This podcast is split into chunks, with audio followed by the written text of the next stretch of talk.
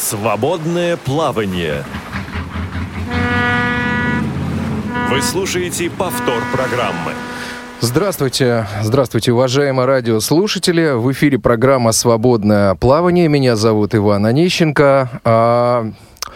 Э, сегодня нам помогают в прямом эфире а, Иван Черенев, Игорь Роговских и Марк Мичурин.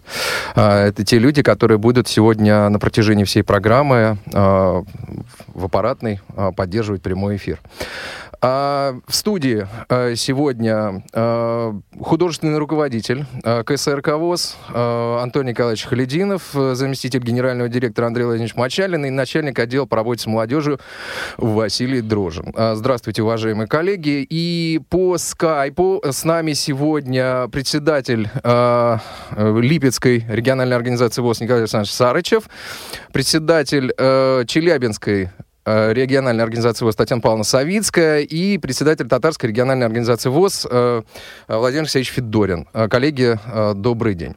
Итак, поводом для сегодняшней программы стала публикация в минувшую пятницу, 2 сентября, на радио «Рансис» интервью председателя Московской городской организации ВОЗ э, Машковского Александра Николаевича. В этом интервью Александр Николаевич остро поднимает некоторые вопросы, а вот э, в, приведен... в ответах приведенные факты являются во многом спорными и в некоторых случаях даже некорректными.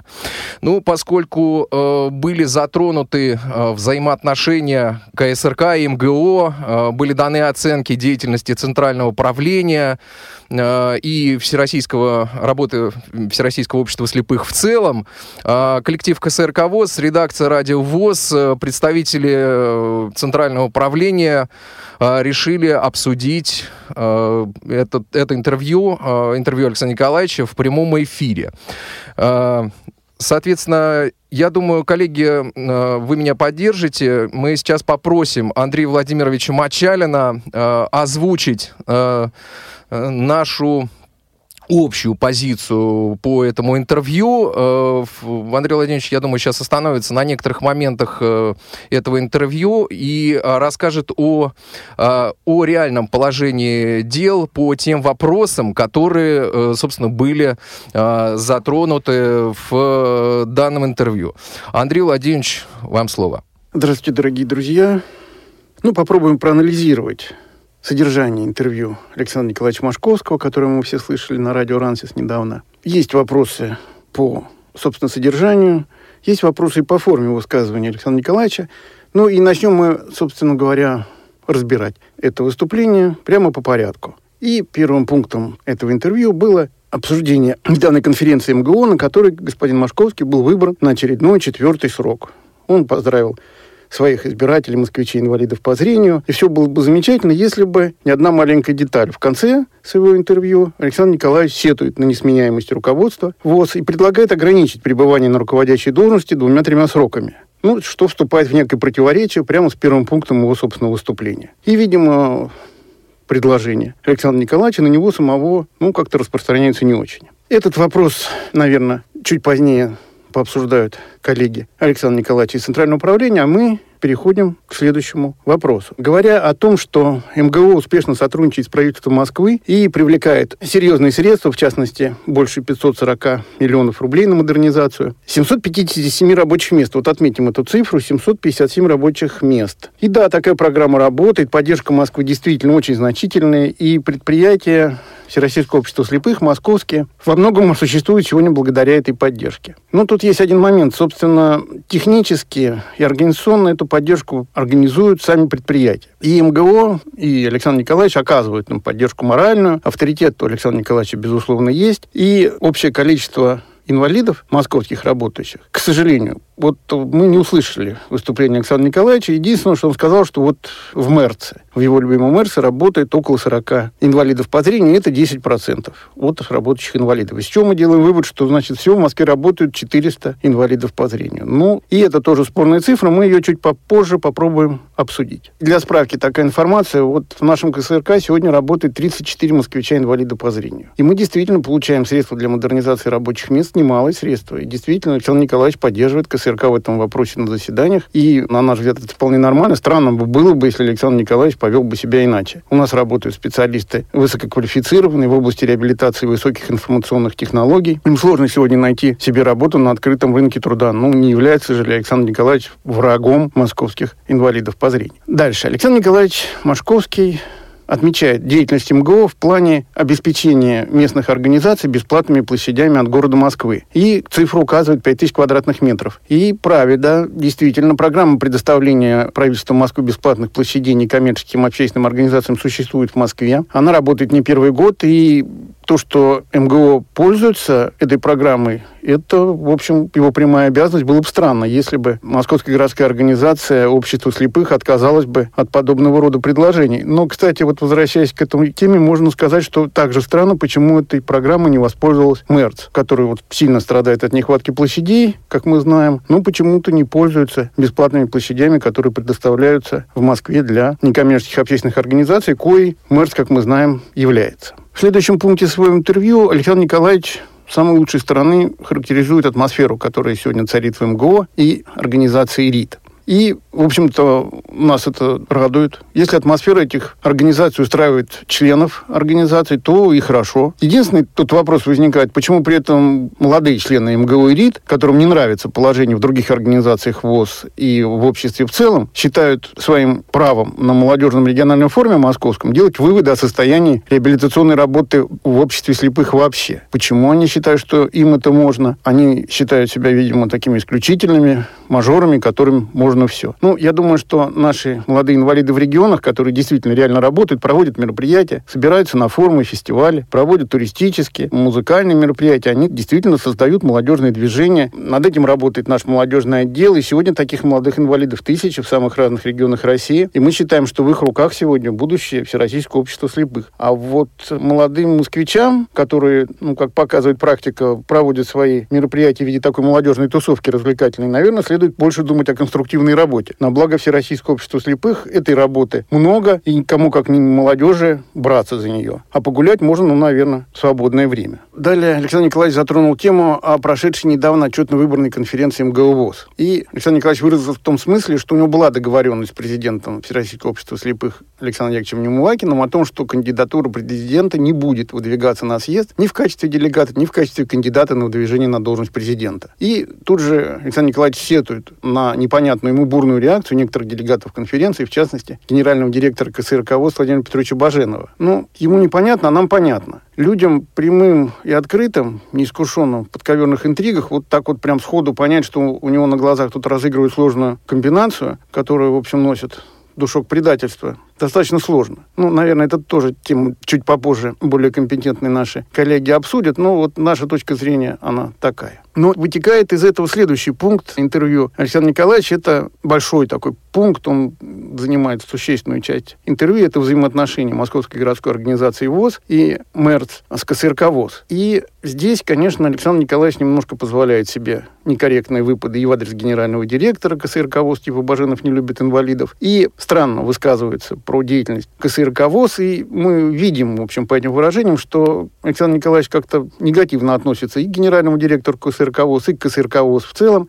Этого он не скрывает. Это нам, конечно, не очень приятно и достаточно обидно, но сейчас мы немножечко оставим эти наши эмоции в стороне и поговорим о том, что, собственно, скрывается вот за тем конфликтом, который сейчас уже, как мы видим, вышел на открытое пространство и знают о нем уже достаточное количество народа. Итак, Александр Николаевич, кстати, сам этот вопрос довольно подробно в своем интервью осветил, но мы его сейчас со своей точки зрения тоже попробуем покомментировать. Итак, по мнению господина Машковского, само, собственно, здание ЦДК ВОЗ, а потом КСРК ВОЗ было построено на средства московских предприятий и даже как-то с участием собственно, МЭРЦ. Но вот мы вынуждены наверное, тут поправить будем Александр Николаевич. У нас есть музей, как вы знаете, в КСРК такой хороший, большой, в котором содержатся уникальные документы как раз тех годов. И вот в соответствии с этими документами, с которыми, собственно, любой человек в музее может познакомиться, и на первым на постановлении 10-го съезда Всероссийского общества слепых и на постановлением Президиума Центрального управления ВОЗ от 1 апреля 1963 года. Везде фигурирует строительство Центрального дома культуры Всероссийского общества слепых. И заказчиком с оформлением установленного порядке финансирования капиталовложений, обратите внимание, будет Центральное управление Всероссийского общества слепых. То есть ЦДК и впоследствии КСРК ВОЗ изначально задумывался и строился именно как центральное учреждение культуры всего Всероссийского общества слепых, что, собственно, и отражено было и в положении в первом о ЦДК ВОЗ, и в уставных документах ЦДК ВОЗ и КСРК ВОЗ впоследствии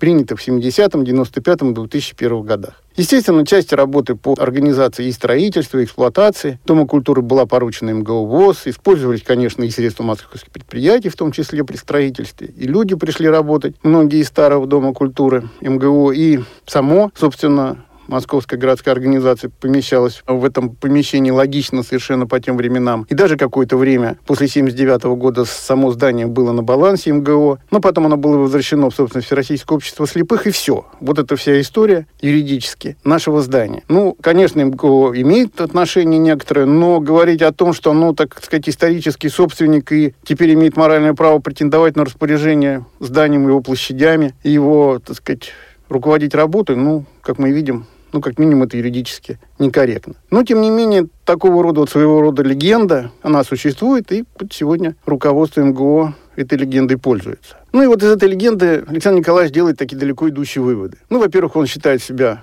стороной обиженной в имущественном плане, в отношениях с руководством. Александр Николаевич сетует на то, что КСРК и сам не ведет реабилитационной работы, не помогает МГО. Он не понимает, о каких специалистах, постоянно работающих на МГО, говорит генеральный директор КСРК ВОЗ. Это 17 аж целых человек, упоминает Александр Николаевич. Обижается, что КСРК ВОЗ не предоставляет дополнительной площади любимому ему мэрцу. И опять не понимает, почему КСРК ВОЗ постоянно указывает на то, что МГО занимает 270 квадратных метров. Кстати, по нашим сведениям, 350. В здании КСРК ВОЗ при 10-15 штатных сотрудниках МГО. Ну, правда, при этом он признает, что руководство КСРК ВОЗ некоторым образом помогает МГО при проведении мероприятий в здании КСРК. Ну, вот тут вот мы, конечно, понимаем, что Александр Николаевич заслуживает всяческого уважения. Деятельность его в течение многих-многих лет, естественно, приносила большую пользу Московской городской организации, но вместе с тем нам как-то странно, что Александр Николаевич, который является членом Центрального управления ВОЗ, ежегодно голосует за планы и отчеты по программе реабилитационной работы ВОЗ, в которых КСРК занимает очень значительное место. И он не в курсе, что мы делаем. То есть Александр Николаевич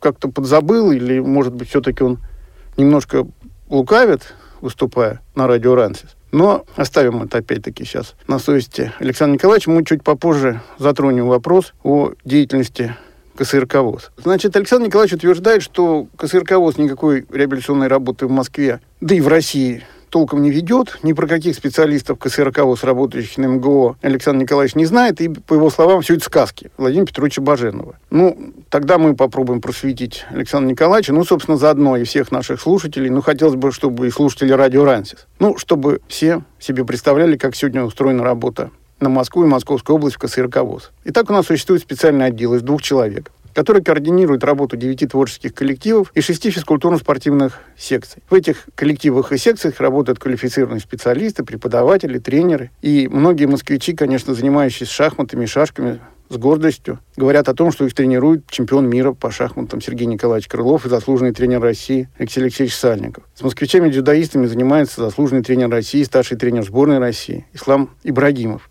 И вот всего в коллективах и секциях КСРК ВОЗ постоянно занимается около 300 москвичей-инвалидов по зрению, полностью обеспеченные необходимыми помещениями, инвентарем, музыкальными инструментами, костюмами. И вот про все про это Александр Николаевич как-то вот позабыл. Ну, 300 человек. Ерунда какая, когда тут вот 40 специалистов. Мэрцы нуждаются в срочной дополнительной площади. Ну и, конечно, он забыл, естественно, о том, кто работает с этими тремястами инвалидами по зрению. Вот мы о них зато помним, платим им зарплату, предоставляем рабочие места и ценим их работу. Ну и я, чтобы все знали, вот перечислю их всех поименно. Забенькин Николай Олегович, Полецкий Вениамин Прокопьевич, Кораблев Валерий Юрьевич, Дудинина Светлана Владиславовна, Доценко Виктория Витальевна, Ташбулатова Марина Владимировна, Титов Вадим Вячеславович, Яндальцева Любовь Константиновна, Осколков Олег Владимирович, Пузыравин Антон Александрович, Карцев Геннадий Васильевич, Подопригора Ольга Владимировна, Песчальник Сергей Васильевич, Смирнова Людмила Николаевна, Сальников Алексей Алексеевич, Крылов Сергей Николаевич, Ибрагимов Ислам Исрапилович.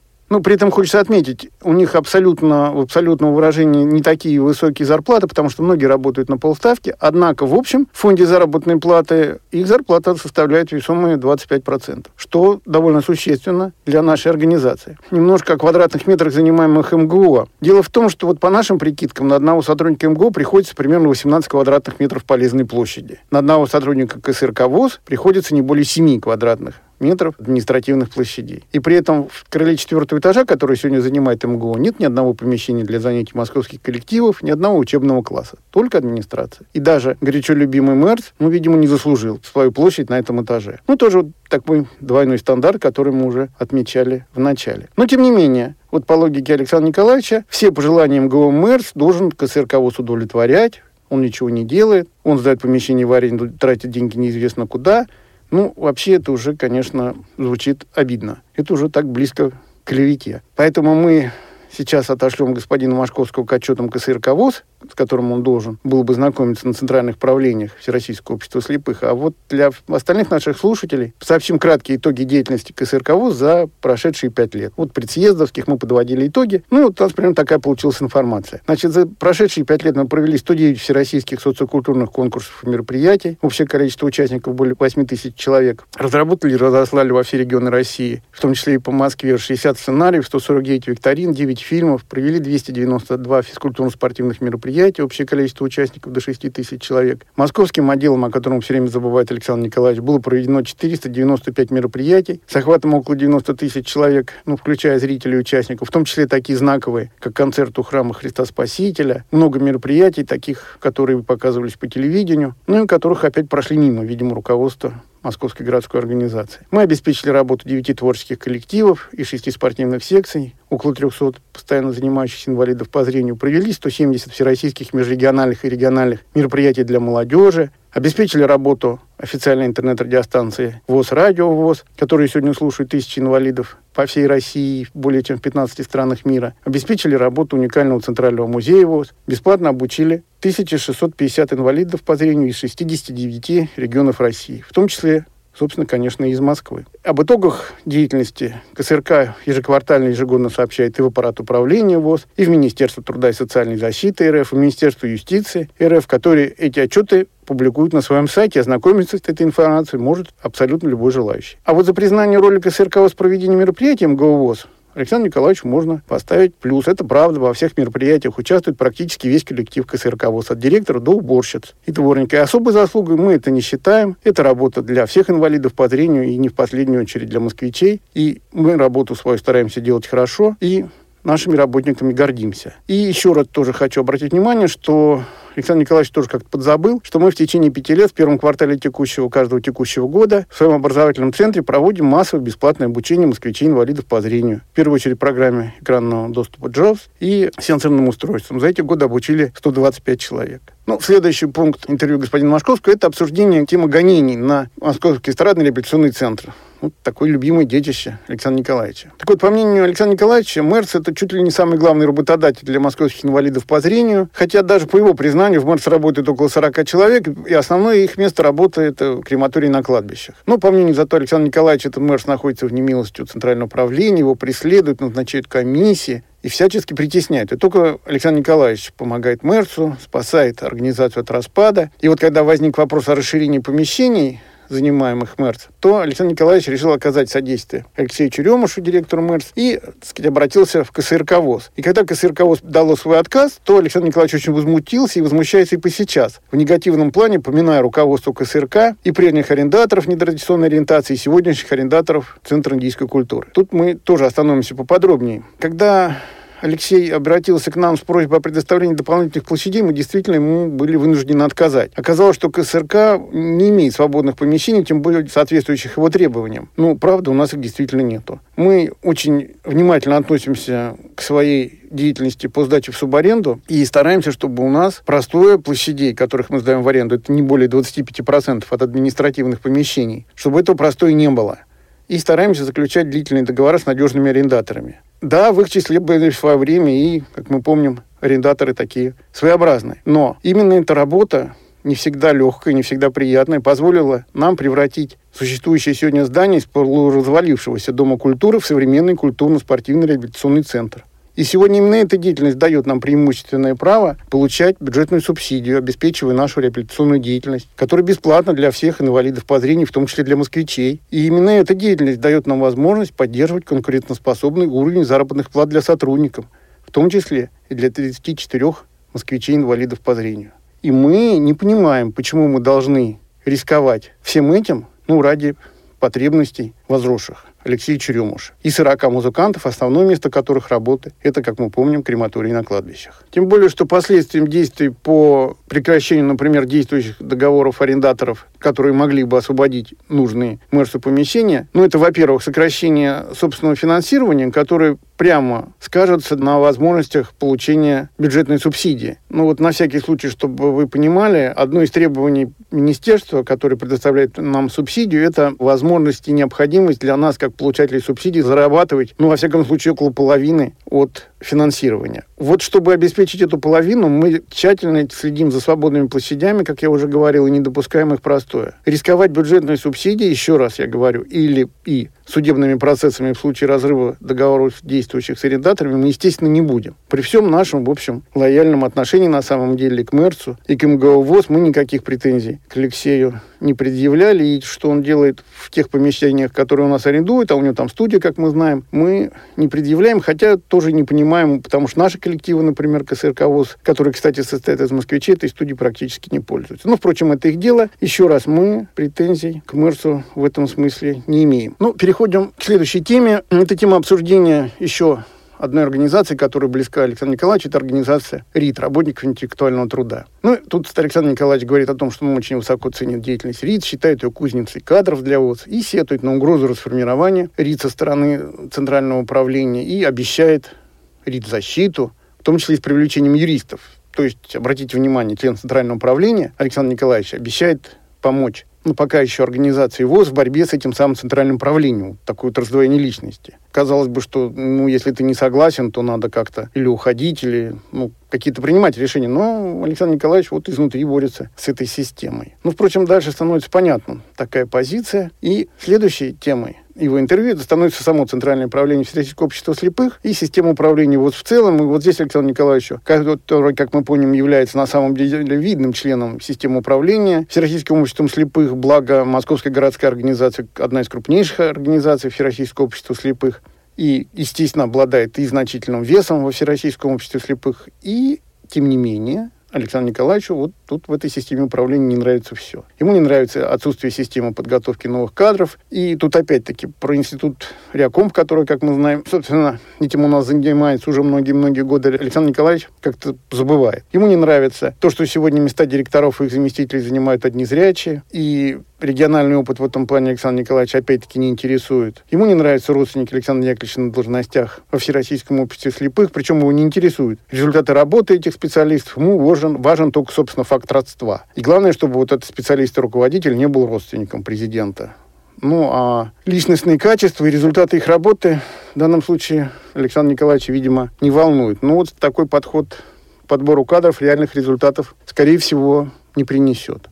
Дальше Александру Николаевичу не нравится, что выдающиеся интеллектуалы, в том числе входящий в вышеупомянутый РИД, не привлекаются в систему управления ВОЗ. Но и сам Александр Николаевич, мы тут тоже сделаем небольшую ремарочку, ну, как-то пока мы не видим в его организации этих могучих интеллектуалов, которые могли бы, наверное, разработать какие-то программы, найти финансирование, стать флагманом для модернизации региональных организаций и всего общества слепых в целом. Но пока мы этого не видим, вот критику, да, критику мы слышим, и критику все более и более резкую. Ну, далее, не нравится господину Машковскому закрытой системы управления ВОЗ, отсутствие прозрачности, в том числе информации по заработным платам. А вот в МГУ, как утверждает Александр Николаевич, с этим все в порядке. И тоже отметим здесь, говоря об открытости МГУ в отношении заработных плат, Александр Николаевич выразил готовность озвучить свою заработную плату, ну, как-то в конце фразы уже об этом тоже подзабыл. И мы от его заработной плате и слушатели радио «Рансис» так и не узнали. Ну, у нас еще есть время, может быть, мы этот вопрос тоже Александру Николаевичу зададим, коль скоро эта тема так всех волнует. Ну и в конце своего интервью Александр Николаевич делится своим видением будущего ВОЗ, отвечает на вопросы о путевках для москвичей-инвалидов в санаторий ВОЗ, рассказывает о будущем съезде Всероссийского общества слепых и своем отношении к коллегам, членам Центрального управления ВОЗ. Ну, тут тема прямо КСРК, конечно, не касается, но тем не менее мы бы хотели здесь тоже пару замечаний сделать, хотя чуть позже, я думаю, эту тему будут обсуждать коллеги Александра Николаевича, члены Центрального управления ВОЗ, которые мы пригласили для этого обсуждения. Тезисно мы сейчас пробежимся по предложениям Александра Николаевича. Ну и первое вот изменение, которое видит господин Машковский в будущем Всероссийском обществе слепых. Вести сменяемость власти, то есть обеспечить не более двух-трех сроков для руководителей. И вот тут Александр Николаевич опять, как мы помним, забывает – о том, что сам он только что недавно был избран уже на четвертый. Срок свой как руководитель крупнейшей организации Всероссийского общества слепых. Ну, тоже опять-таки двойные такие стандарты. Далее тезис «заставить собственность ВОЗ работать на организацию». Ну и опять-таки мы возвращаемся к тому факту, что Александр Николаевич является видным членом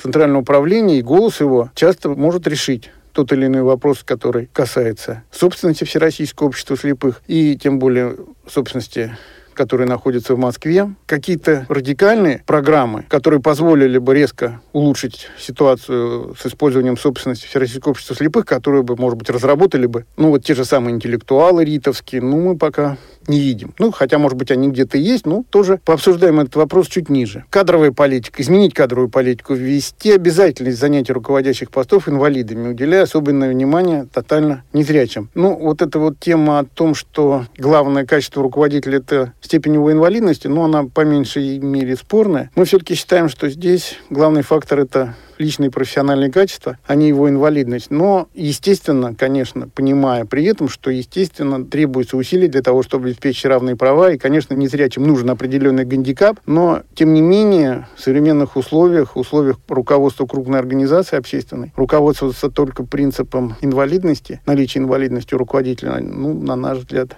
не вполне рационально. Далее Александр Николаевич обсуждает грядущий съезд Всероссийского общества слепых, и снова здесь не ждет ничего хорошего. Он говорит о том, что съезд будет закрытый, выступления уже заранее распределены, инвалидов по зрению будут пускать на территорию санатория по пропускам, и доступа у инвалидов на заседание съезда не будет, ну и так далее. Ну, в общем, тут мы видим, что Александр Николаевич у нас большой демократ. И, видимо, съезды Всероссийской организации общественной должны проходить как анархистская сходка. Кто захочет, пришел, кто захотел, выступил. Ну, такая веселье. Ну, вот как представить это в действительности, это вопрос сложный. Наверное, все-таки какой-то порядок нужен, и я думаю, что по-другому, собственно, проводить съезды таких больших организаций и невозможно. Следующей темой интервью Александра Николаевича это распределение путевок в санаторий Всероссийского общества слепых. И тут Александр Николаевич, понимая, как работает эта система, система работает действительно через соцстрах, и, конечно, путевки в нужном количестве, в желаемом количестве до инвалидов по зрению, в том числе и до москвичей, пока, видимо, не доходит. И это действительно серьезная проблема, которую надо решать всем обществом и, прежде всего, конечно, руководству. Ну, мы знаем, что руководство над этой темой работает, и, наверное, будут улучшения, но здесь, как и во всяком сложном и большом вопросе, немедленных результатов ждать не приходится, а вот, ну, так покритиковать, наверное, конечно, можно. Но при этом Александр Николаевич успевает похвалить пансионат Малина, в котором москвичи отдыхают по зрению. Ну, наверное, действительно позитивное место. Тут спорить сложно. А вот вопрос трех больших ВОСовских санаториев, в которых без взаимодействия со страхом было бы трудно выжить в тот период перестроечный, и как сейчас это изменять и улучшать, он, безусловно, нуждается в дальнейшей серьезной поработке, и мы очень надеемся, что этот вопрос тоже в свое время сдвинется в желаемую сторону. Ну и последняя тема, которую затронул Александр Николаевич, это его коллеги по центральному управлению, которых, к сожалению, Александр Николаевич тоже как-то не очень любит, как мы вот из этого интервью услышали. Многие из них являются людьми нехорошими, все имущество было продано, ветеранов не уважают. ну и многое другое. Ну и вот только вот Александр Николаевич сам, собственно, вот он такой защитник и поборник правды, демократии и свободы. Ну, четвертый срок уже. Тут в данном случае остается только посочувствовать Александру Николаевичу, видимо, ему еще придется много с этим бороться внутри себя, но при этом в процессе, естественно, участвовать, как и для всякого члена Центрального управления. Это, естественно, необходимое условие его работы. Ну, опять-таки такая двойственность мы здесь видим, но что же делать? Жизнь штука сложная. Единственное, что тут хотелось бы пожелать Александру Николаевичу, ну или попросить его, это ну, как-то более уважительно относиться к своим коллегам, ну и особенно к президенту Всероссийского общества слепых, который, как мы помним, самым демократическим образом выбирается на съездах Всероссийского общества слепых, и за него голосует большинство делегатов, которые представляют большинство региональных организаций ВОЗ. Ну, какая была бы демократия, хорошая или плохая, но она есть, и решение съезда, и решение большинства, и мнение большинства такой крупный руководитель, как Александр Николаевич, ну, наверное, должен учитывать. А в целом, ну, пожелаем ему удачи в дальнейшей работе. Андрей Владимирович, спасибо большое. А, вот а, такой совместный комментарий от нас. Э, спасибо вам большое, что согласились озвучить. Э, вот, значит, э, коллеги, если у кого-то есть какие-то добавления, давайте я сейчас назову контакты, чтобы наша аудитория... Э, я напоминаю, что сегодня программа «Свободное плавание». Э, мы в ней обсуждаем интервью Александра Николаевича Машковского. Можно присоединяться к беседе по телефону 8 800 700 ровно 1645. Звонок для всех жителей нашей страны абсолютно бесплатный. Звоните 8 800 700 ровно 1645 и присоединяйтесь к беседе по скайпу радио радио.воз. А, мы ждем ваших звонков, комментариев. Коллеги, у кого-то есть добавления? Кто-то хочет что-то добавить? Повтор программы. Я думаю, что в процессе обсуждения мы, конечно, еще будем говорить, безусловно. Но вот сейчас, э, наверное, все-таки стоит, наверное, послушать, потому что я знаю, что есть реакция какая-то уже извне. Давайте, наверное, как-то послушаем. И наши коллеги, которые находятся в регионах, тоже ждут, наверное, своего слова. Да, давайте дадим слово Владимиру Алексеевичу Федорину. Владимир Алексеевич. А, спасибо. Ну, уважаемые радиослушатели, Андрей Владимирович э, дал информацию очень такую подробную, обширную по выступлению Александра Николаевича. Я полностью со всеми моментами согласен. Хотел бы обратить на два момента дополнительно а, из э, той информации, которую дал Александр Николаевич. Это, во-первых, а, действительно отношение к коллегам, и не столько к членам старого управления, как, как всем председателям региональных организаций, как вы, если помните, что там было сказано, что а, что может быть, а, как говорится, обсуждаться на съезде, если на делегатами вы, выбраны все, члены, все председатели региональных организаций.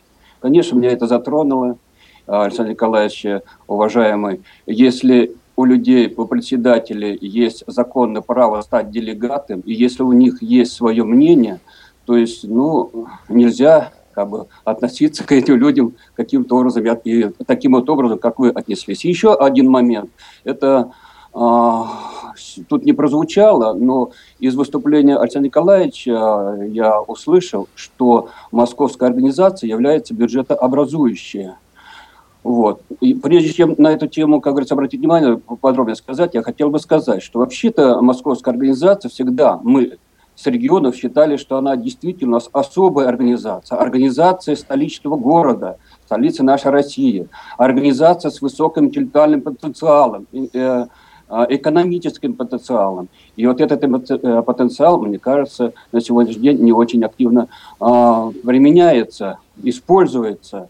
Вот. И надо сказать, что а, со стороны руководства Всероссийского общества, московской организации, оно, я считаю, правильно, было особое отношение, более внимательное, наверное. А, в общем-то, и это, а, наверное, правильно. И то, что я, какая поддержка была, я попозже тоже скажу, буквально несколько слов. Вот. Но поддерживая московскую организацию, Всероссийское общество слепых, руководство имеет право и проверить итоги работы. И последние годы эти итоги работы мы видим, что желательно было бы лучше. Один момент, то есть члены ВОЗ снизили за пять лет почти что на полтора тысячи, но это а, не лучший результат, итог работы московской организация. Да и с экономикой не все в порядке. И вот сейчас я здесь хочу перейти на фразу бюджетообразующая организация бюджета Всероссийского общества слепых. А, Александр Николаевич сказал, что за прошлый год организация перечислила 47 а, миллионов рублей в бюджет ВОЗ. Наверное, это так. Я просто хотел э, посмотреть, посмотрел и прямо сейчас скажу, а, что запланировано было по отчислениям от восьми э, хозяйственных обществ Московской организации на этот год. Эта сумма а, чуть больше 60 миллионов. И надо сказать, две, в общем, две трети этой суммы – это доходы от субаренды, которые а, получает предприятие от использования имущества Всероссийского общества слепых, тем самым это Всероссийское общество слепых дает право эти а, свои а, деньги использовать на развитие предприятия. Вот. А те отчисления, оставшиеся там а, треть отчислений, чуть больше 20 миллионов, это вот именно те а, деньги, те, а, тот, те финансы, которые направили в бюджет ВОЗ, это именно а, деньги, заработанные предприятием. И надо сказать, вот эта доля, она меньше, состав, чем а, бюджет годовой московской организации. Вот надо понимать, то есть а, сформировать бюджет за счет средств субарендах, то есть ВОСовских денег, и сказать, она бюджетообразующая организация, ну, здесь спорно, я могу поспорить в этом плане. При этом я сказал, что Всероссийское общество их очень серьезно а, поддерживает а, эту организацию. Опять же, возвращаясь к субаренде. За пять лет а, предприятия Московской организации получили субаренды 130, 932 а, миллиона рублей. А вернули этих денег в бюджет ВОЗ всего 135. То есть э, даже поменьше, чем 15%. Остальные 85% это реальная поддержка всероссийского слепых предприятий, которые работают в московской организации. И еще я хотел сказать, что один миллиард, не считая предприятия «Логос», которое финансируется из э, бюджета Российской Федерации там, по своей программе, а вот один миллиард, семь оставшихся предприятий а, получили всесторонней поддержки со стороны э, Всероссийского слепых, со стороны бюджета э, города. Со, вот. Я просто хочу сказать, сколько это. Это 180 миллионов предприятия э, получили за счет бюджета московской организации.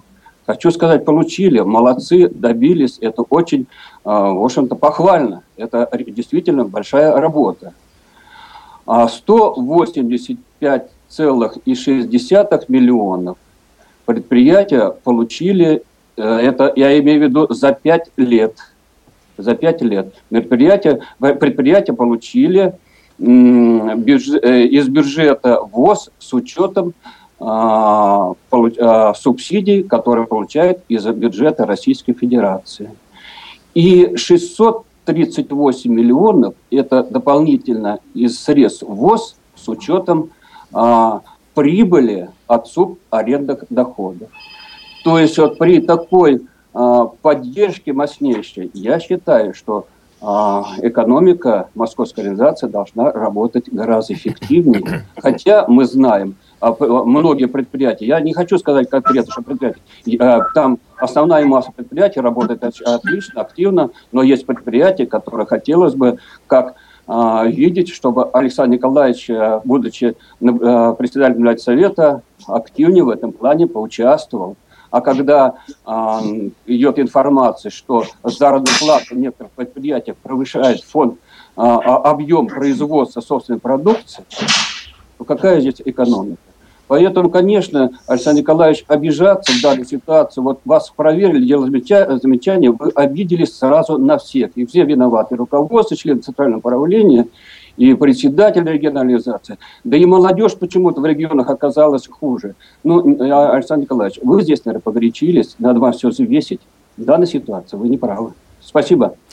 А, коллеги, у нас есть уже первый телефонный звонок. А, по телефону Алексей Клыков, а, насколько мне сообщает наша команда, у нас дозвонился. Давайте послушаем, не возражаете? Да, Давайте. Да, Алексей, здравствуйте. Здравствуйте. Именно я вел это интервью. Я думаю, голос вы узнаете. Здравствуйте. Первый раз на радио ВОЗ. А, вы знаете, вы говорили очень много всего, вы говорили 45 минут ответить на все. Мне было бы, наверное, сложно, да. Нетрудно догадаться, что я поддерживаю сторону Александра Николаевича Машковского. А вопрос первый, наверное, вот такой. А почему вы не позвали самого Александра Николаевича? Он вроде рядом, доступен, в одном здании. Коллеги, я думаю, что... Сейчас, Алексей, мы обязательно ответим на этот вопрос. Наверное, наверное я могу тоже сказать, а почему... Николай а, Александрович Сарычев. Да, а почему Александр Николаевич не пригласил на отчетную свою конференцию Владимира Сергеевича Ширцева, которому выразили недоверие за его деятельность в Государственной Думе? Э, почему Александр Николаевич не пригласил на радиостанцию «Рансис» того же самого Владимира Петровича Баженова и всех тех людей, которых он вот э, затронул. Наверное, то, что сеешь, что ты и получаешь. Но, видимо, по-видимому, вот то, что Александр Николаевич любит э, в своей практике применять, наверное, это и его коснулось. А как вы думаете? Ну, вы очень интересно отвечаете вопросом на вопрос. Ну, а, вы же большие, вы большая радиостанция, радиовоз. Ну так будьте же над схваткой, встаньте и позовите Машковского. Это же просто. Хорошо, Алексей, я вам отвечу то же самое. Наверное, вы правильно Алло. ставите. Да. Да, да, да, Алексей, Алексей вы слышите? Это да, да, Хли... да, да, да. Хлединов Анатолий Николаевич. Ну, это большая радиостанция. Встаньте и позовите господина Машковского. Ну, будьте над схваткой. Вот такой плохой радиорансис не позвал. А никто не говорит, что Радио Рансис плохой или хороший? Радио Рансис вообще никто не обсуждает здесь. Понятно. Обсуждается, Хорошо, обсуждается да? то, что сказал Александр Николаевич Московский. Анатолий Николаевич. Да, я хотел бы ответить Алексею. Не потому, что мы не хотели звать. А вы посмотрите, вот сейчас мы с вами точно, уже я вижу по времени, не укладываемся даже в наш метраж. И мы просто не хотели, честно говоря, уподобляться вашей, вашей, вашей передаче, которая была просто-напросто, ну, будем говорить так, по моему мнению, это такое вот э, тихое нападение без всяких предупреждений. Просто вот взяли и вынесли в эфир, а там дальше, причем вынесли очень завуалированно, многое не объяснили, много вот теперь мы объясняем. Поэтому просто-напросто не хотелось устраивать телефон вот здесь, вот на этой передаче, э, какую-то вот перепалку, понимаете? Поэтому если э, мы обязательно учтем ваше вот это замечание и принимаем его, и если такое желание будет высказано, я выскажу даже больше, мы готовы встречаться и с радиостанцией Рансис, хоть Ваня сказал, мы не обсуждаем вашу радиостанцию, но вот к ведущему Почему? У меня есть буквально тоже вопросы, потому что есть что сказать. Если вы выходите в эфир, вы хотя бы, как работник музыкально-эстрадного объединения «МЕРЦ», а в прошлом это музыкальное эстрадообъединение, которое называлось МЭО, ваш покорный слуга, работник этой организации. Вот, э, надо знать историю своей организации. По крайней мере, вы являетесь правоприемниками МЭО, а вы плохо знакомы с историей музыкально-эстрадного объединения и неправильно трактовали многие вещи, как э, вот работник, обиженный э, культурно-спортивным революционным комплексом. И второе, пожалуйста, у меня к вам большая просьба. Вы выходите в эфир, посмотрите пожалуйста, прослушайте себя и посмотрите, как вы строите предложение. Это во многом очень-очень бросается, кладется, плохо ложится на уши. Это, во-первых, просто незаконченные, неправильно сконструированные предложения. Антон. Николаевич, спасибо. Да, большое. Алексей, спасибо большое за ваш звонок. У нас следующий звонок. Э, Вячеслав на связи. Вячеслав, здравствуйте, мы вас слушаем. Здравствуйте. Здравствуйте. Я вас слушаю вас. Я, я слушаю передачи вспоминаю Владимира Ильича как он сказал о декабристах узок круг их людей страшно далеко одни от народа. Так у нас получается. У нас совсем другие проблемы. У нас нет самогрупповых собраний, у нас нет выборов, у нас ничего. У нас невозможно обратиться в центральное правление, чтобы получить ответ на свое обращение. Это я на себе испытал. А вы откуда звоните? Я считаю, что... Леонид Кузнецкий, Кузбасс. Из Кузбасса. Угу. Коллеги, э, вот... Любое, любое обращение. Поэтому ваш разговор о том, что говорить, не говорить за зарплату, а зарплате это вообще интересно даже. У нас есть закон 82-й о федеральных, об общественных объединениях. У нас есть еще к тому же седьмой закон о некоммерческой организации. Там четко, ясно указано о том, что нельзя работать в некоммерческой организации э, для того, чтобы извлекать еще выгоду свою. И там все информация о заработной плате прочее должна быть гласная быть. Там четко указано. А мы начинаем, вот ты сколько я получаю, сколько я знаю, сколько ты... А не говорите ничего. На 700-800 рублей это явно, ребят, за предел. И потом такое отношение, как в Шивцу, когда посылал им десяток самых обращений, получил ответ, что у нас наша э, организация работает только в соответствии с законом. Хотя закон полностью никто не соблюдает. Организация разваливается. Я серьезно говорю. У нас смена произошла с э, регионального председателя. Ну, ничего не изменилось. Абсолютно. Человек не хочет понимать, что собрание должно произойти в соответствии с инструкцией. Если человек унижается, мы, например, за человека, мы и ПР не можем составить нормально. Приходишь на региональную МЦ, а тебе, а тебе объясняют, что пока собрались дисплей, компьютер принтер не входит инвалиду, потому что и в перечень какой-то не входит, притом вы знаете само медико-социальным критериям также. Мне, чтобы составить ИПФ, пришлось обратиться в центральном ЦЕК города Москвы. Спасибо, Вячеслав. Мы поняли... представить о том, что это ее, это ее самое право, обязанность самое, защищать права. Она даже не знает об этом. 22 года существует организация местным председателем, и даже ни разу не проводили собрание самое групповые. Все, спасибо Они, вам за ваши, понятно, мы обязательно за ваши передадим, да. которые вы высказали. Они и действительно имеют право. Да. И я думаю, что член Центрального управления, в частности, Галина Ильинична Иванова, которая занимается ответами как раз вот на эти письма, она, конечно, учтет. И я думаю, вы получите ответ на ваши вопросы, которые вы сейчас задали. Спасибо вам за обращение. Угу. А, давайте, я думаю, что, коллеги, сейчас мы дадим а, возможность а, ответить, а, высказаться а, Татьяне Павловне, Советской. Татьяна Павловна, вы с нами на связи? Добрый день всем. Здравствуйте. Здравствуйте. Я, я хотела бы переговорить об этике ведения дискуссий, потому что Алексей, который сейчас говорил, э, он говорил о том, что дискуссия не, не интеллектуальная, попробую поставить дискуссию на интеллектуальный рейс. Во-первых, э, если говорить о конфликте, первая заповедь – не переходить на личности. А сегодня перешла, э, ситуация перешла из рабочей плоскости в личностную, к сожалению, в эмоциональную.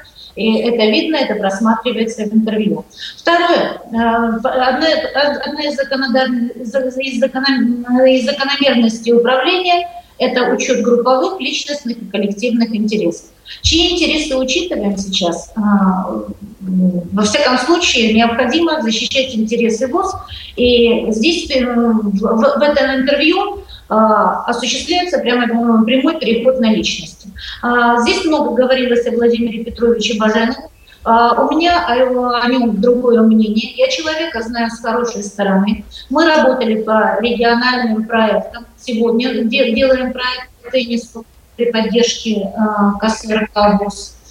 А, мы работаем а, здесь, КСРК поддерживает много проектов, связанных с инвалидами по зрению, в частности, экспертиза современных технических средств реабилитации, в частности, то же самое радиовуз. Поэтому а, я считаю, что это вузовский руководитель, хотя здесь его назвали временщиком. А, без зрячих нам не обойтись, это аксиома. И поэтому здесь Опять же, если возникает дискуссия по площадям, а, если необходимо выполнять решение конференции, Коженов выполняет постановление Центрального правления. Следовательно, необходимо обратиться в Центральное правление и пересмотреть, изложить свою позицию, внести предложение, в принципе, а, все. Мы открыто, а, что еще мы открыто говорим о разговоре под запись без ведома собеседника. Причем мы это декларируем, что Владимир э, кто-то кого-то записал, и потом предъявил диктофонную запись президента.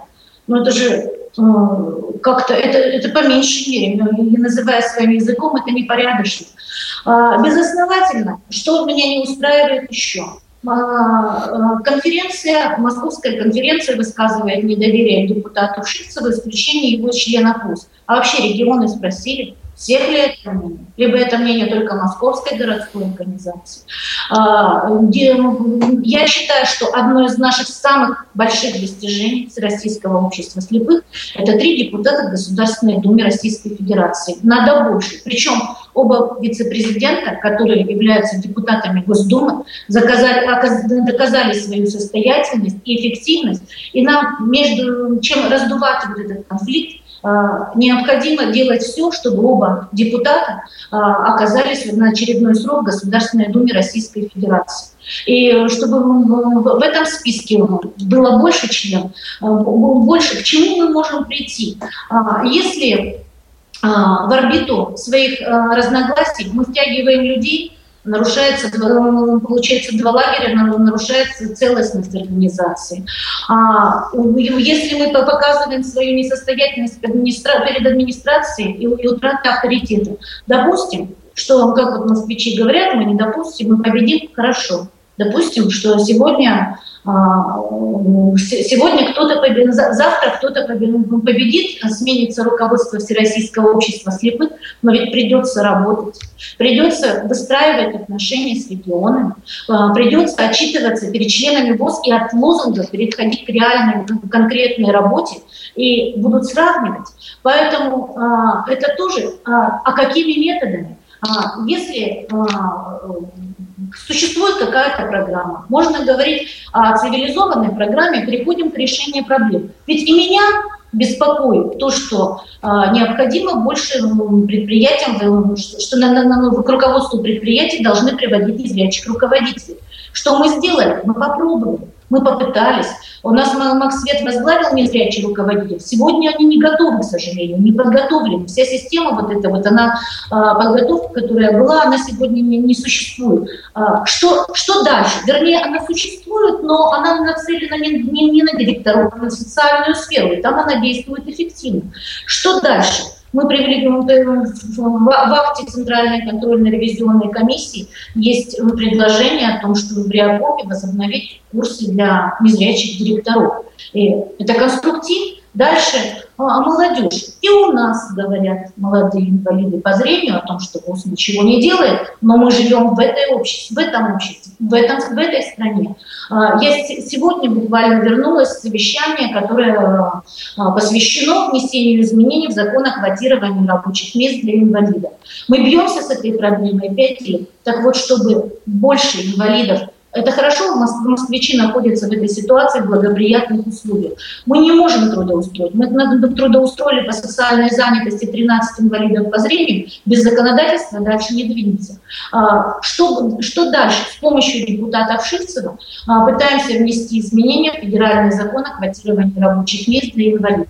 И теперь, мы, если в обществе А, срок, срок пребывания на руководящих должностях – Опять же, у нас эта проблема на заседании правления, правления обсуждалась в рабочей плоскости. Причем говорилось о том, что занимать руководящие должности не более трех сроков от председателя местной, региональной до, до президента ВУЗ. А, мы не говорили там о возрастном цензе, и причем э, даже в нашем кругу э, эта проблема, вопрос обсуждался дискуссионно, а тема неоднозначна. Мы проголосовали, 4 против 6, э, направили в комиссию по изменению устава. Никто нас не преследует за это. Пожалуйста. Сейчас вносятся изменения в устав, обсуждайте, это дискуссия, но она коснется всего руководящего звена, если это предложение будет принято. Поэтому надо подходить взвешенно, осторожно и обсуждать, опять же, в рабочей плоскости. И последнее. Мы одна команда. И Александр Николаевич, и я, и президент. И если в обществе что-то не так, мы несем персональную, коллективную ответственность за ситуацию. И коллективно должны выруливать, а выходить на а, какие-то позитивные результаты. Ну, например, поднимать слабые предприятия, которые говорил Александр Николаевич, которые есть в Челябинской областной организации ВОЗ. Что касается, касается последней фразы, оппозиция нужна, но оппозиция должна быть конструктивной. Все, спасибо. Спасибо, Татьяна Павловна, вам огромное за ваше мнение. А, коллеги, у нас а, еще есть один телефонный звонок. Нам дозвонился Третьяк Юрий Серафимович. По телефону Юрий Серафимович, здравствуйте. Алло, Юрий Серафимович, вы на связи. Что вы думаете? Юрий Серафимович, здравствуйте. Я к вам в июле обратился. У меня Понятно. Значит, Юрий Серафимович, коллеги, пожалуйста, я попрошу там э, в аппаратной, пожалуйста, каким-то образом доведите до, Юсера, до Юрия Серафимовича, что мы уже готовы с ним разговаривать. Так, значит, я напомню на всякий случай контакты. 8 800 700 ровно 1645 э, телефон для жителей России абсолютно бесплатный. skype radio.voz. Звоните, э, присылайте ваши сообщения. А, э, Юрий Серафимович, мне говорят, готов. Юрий Серафимович. Да-да. Здравствуйте. Добрый день, Мы дорогие друзья, радиослушатели, те, кто ведет передачу. Мне хотелось бы сказать о том, э, о чем. То есть первое, вот на съезд избираются там председатели. Как это нормальное дело, оно всегда так было. И прошлый, позапрошлый съезд, Александр Николаевич не первый раз это знает. Дальше, мы выбираем на краевую или он на свою областную. В первую очередь, конечно, председатели местных организаций, потому что люди им доверили. И плюс актив. Это везде так есть. И что тут удивляться? Это нормальная ситуация, и он же также выбирал, и также избирался, и у нас также избирается. И, значит, и по, почему, значит, если э, какая-то организация избрала председателя, то это надо подвергать, а если какого-то простого члена избрать из Москвы, то он э, лучше знает ситуацию, чем председатель другого региона. Ну, извините, это, э, мягко говоря, как бы не- некорректно. Затем, насколько я знаю, что за пять лет московская организация получила из всех программ, и, и ВОЗ, и доступная среда, и вот на рабочие места миллиард шестьсот, там с копейками даже. А, как озвучил Александр Николаевич, 260 миллионов они вернули. Ну, что тут, мягко говоря, да. То есть э, есть, э, ну, как момент для работы. Поэтому что все мы работаем, все председатели, так и как Александр Николаевич, так и я, работаем на благо общества, стараемся поднимать предприятия, стараемся проводить все мероприятия. А, У одних это лучше удается, у других хуже. Но учитывая то, что в Москве, естественно, денег больше, это все мы знаем, то есть по всем, э, то, конечно, им проще э, выделить всегда Собянин, нежели э, регион дотационный. О чем говорить? И понятно, что тут говорить, он там 8, да, у него 18 человек на 8 тысяч, а у меня 9 человек на 9 с лишним тысяч э, членов ВОЗ. Ну, естественно, а почему, как бы у меня 3 человека должно работать в орготделе, а у них 7 и так далее. И у меня 100 квадратных метров занимает офис. Да, он в собственности ВОЗ, тоже все мы оплачиваем, но и ведь им не говорит никто платить бешеные цены. Рубль это чисто символически, это чисто для налоговой чтобы они к нам не предъявляли претензий, потому что Московская городская и КСРК это разные юридические лица.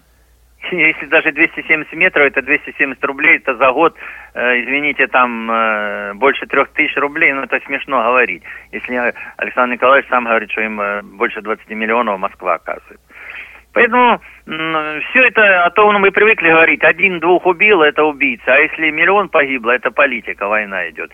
Нет, ну, везде есть плюсы, везде есть минусы. Есть плюсы и в московской организации, и в других региональных. Есть минусы в целом и в организациях каждой, и это... И нам надо сосредотачиваться на том, чтобы решать э, те проблемы, которые сегодня встают перед обществом в целом или перед какой-то региональной организацией. Вот и все. А так мы будем устраивать раздрай. Ой, ты получил на 3 рубля больше, я меньше.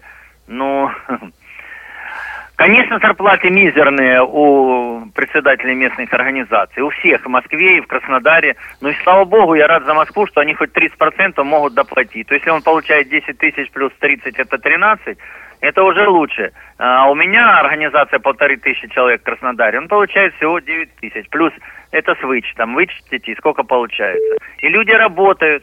Почему мы все время смотрим, что э, двигать надо сразу в центральное правление? Да там 4-5 должностей для слепых. А то мы всегда говорим, да, все хотим в ЦП сесть, все руководить, умеем, не умеем. А у себя в организации, ну, как бы, я-то буду сидеть. Да, я сегодня еще работаю здесь тоже, как говорится, чуть меньше, правда, чем Александр Николаевич. Он даже меня поддерживал, когда меня ставили.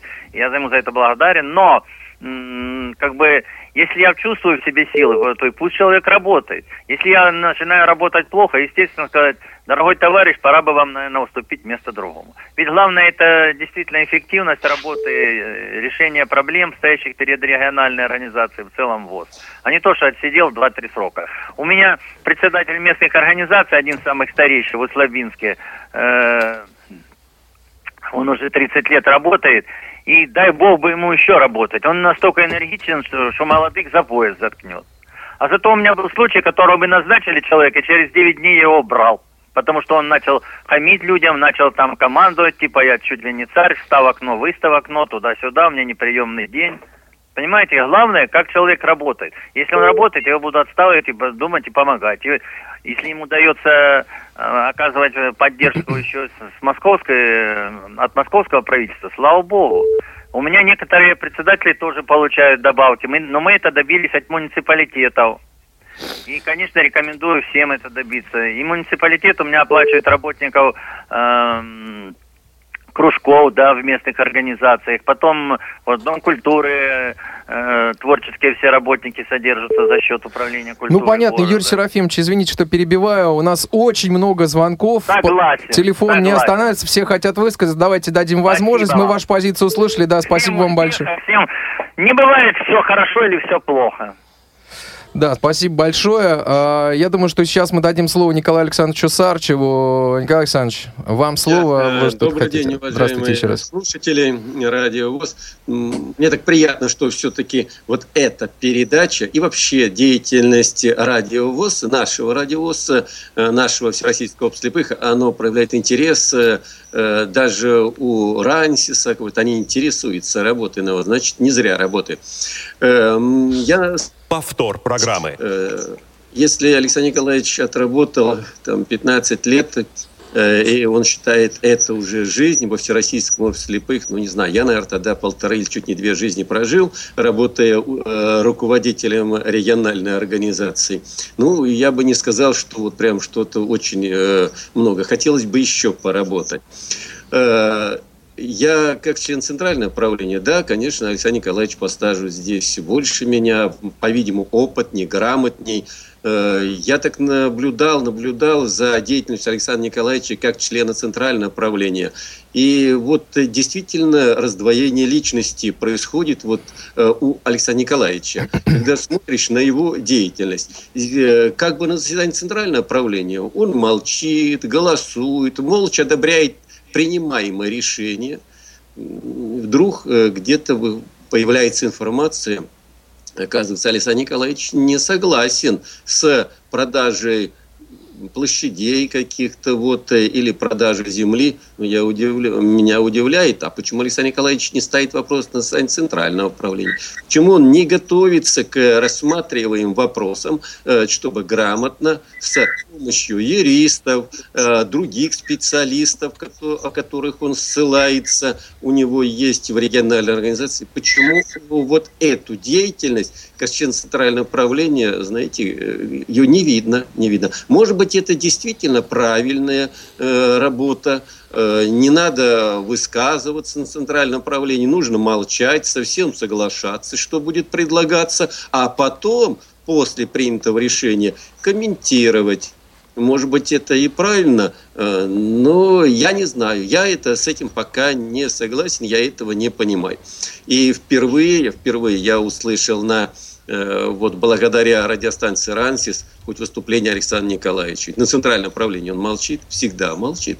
А здесь он так и был многосложным, много говорил, рассказывал. К сожалению, к сожалению, о чем я просил Александра Николаевича э, на центральном правлении. Александр Николаевич, будьте объективны и честны перед э, инвалидами, те, которые вас избрали, которые вам верят. Им будет очень больно, если они тоже э, авторитетные, себя считают грамотными людьми, когда они э, все-таки получат э, полную информацию, объективную информацию о деятельности Всероссийского слепых, о деятельности других региональных организаций и о деятельности Московской организации. Вот когда они это все проанализируют, посмотрят и скажут, оказывается, вы нам говорили дозированную информацию, не объективную, а ту, которую вы считали правильным. Вот чем вы считали, кормили нас, вот такими вы нас и вырастили. Поэтому мы не можем э, оценивать, оценивать э, работу Всероссийского слепых,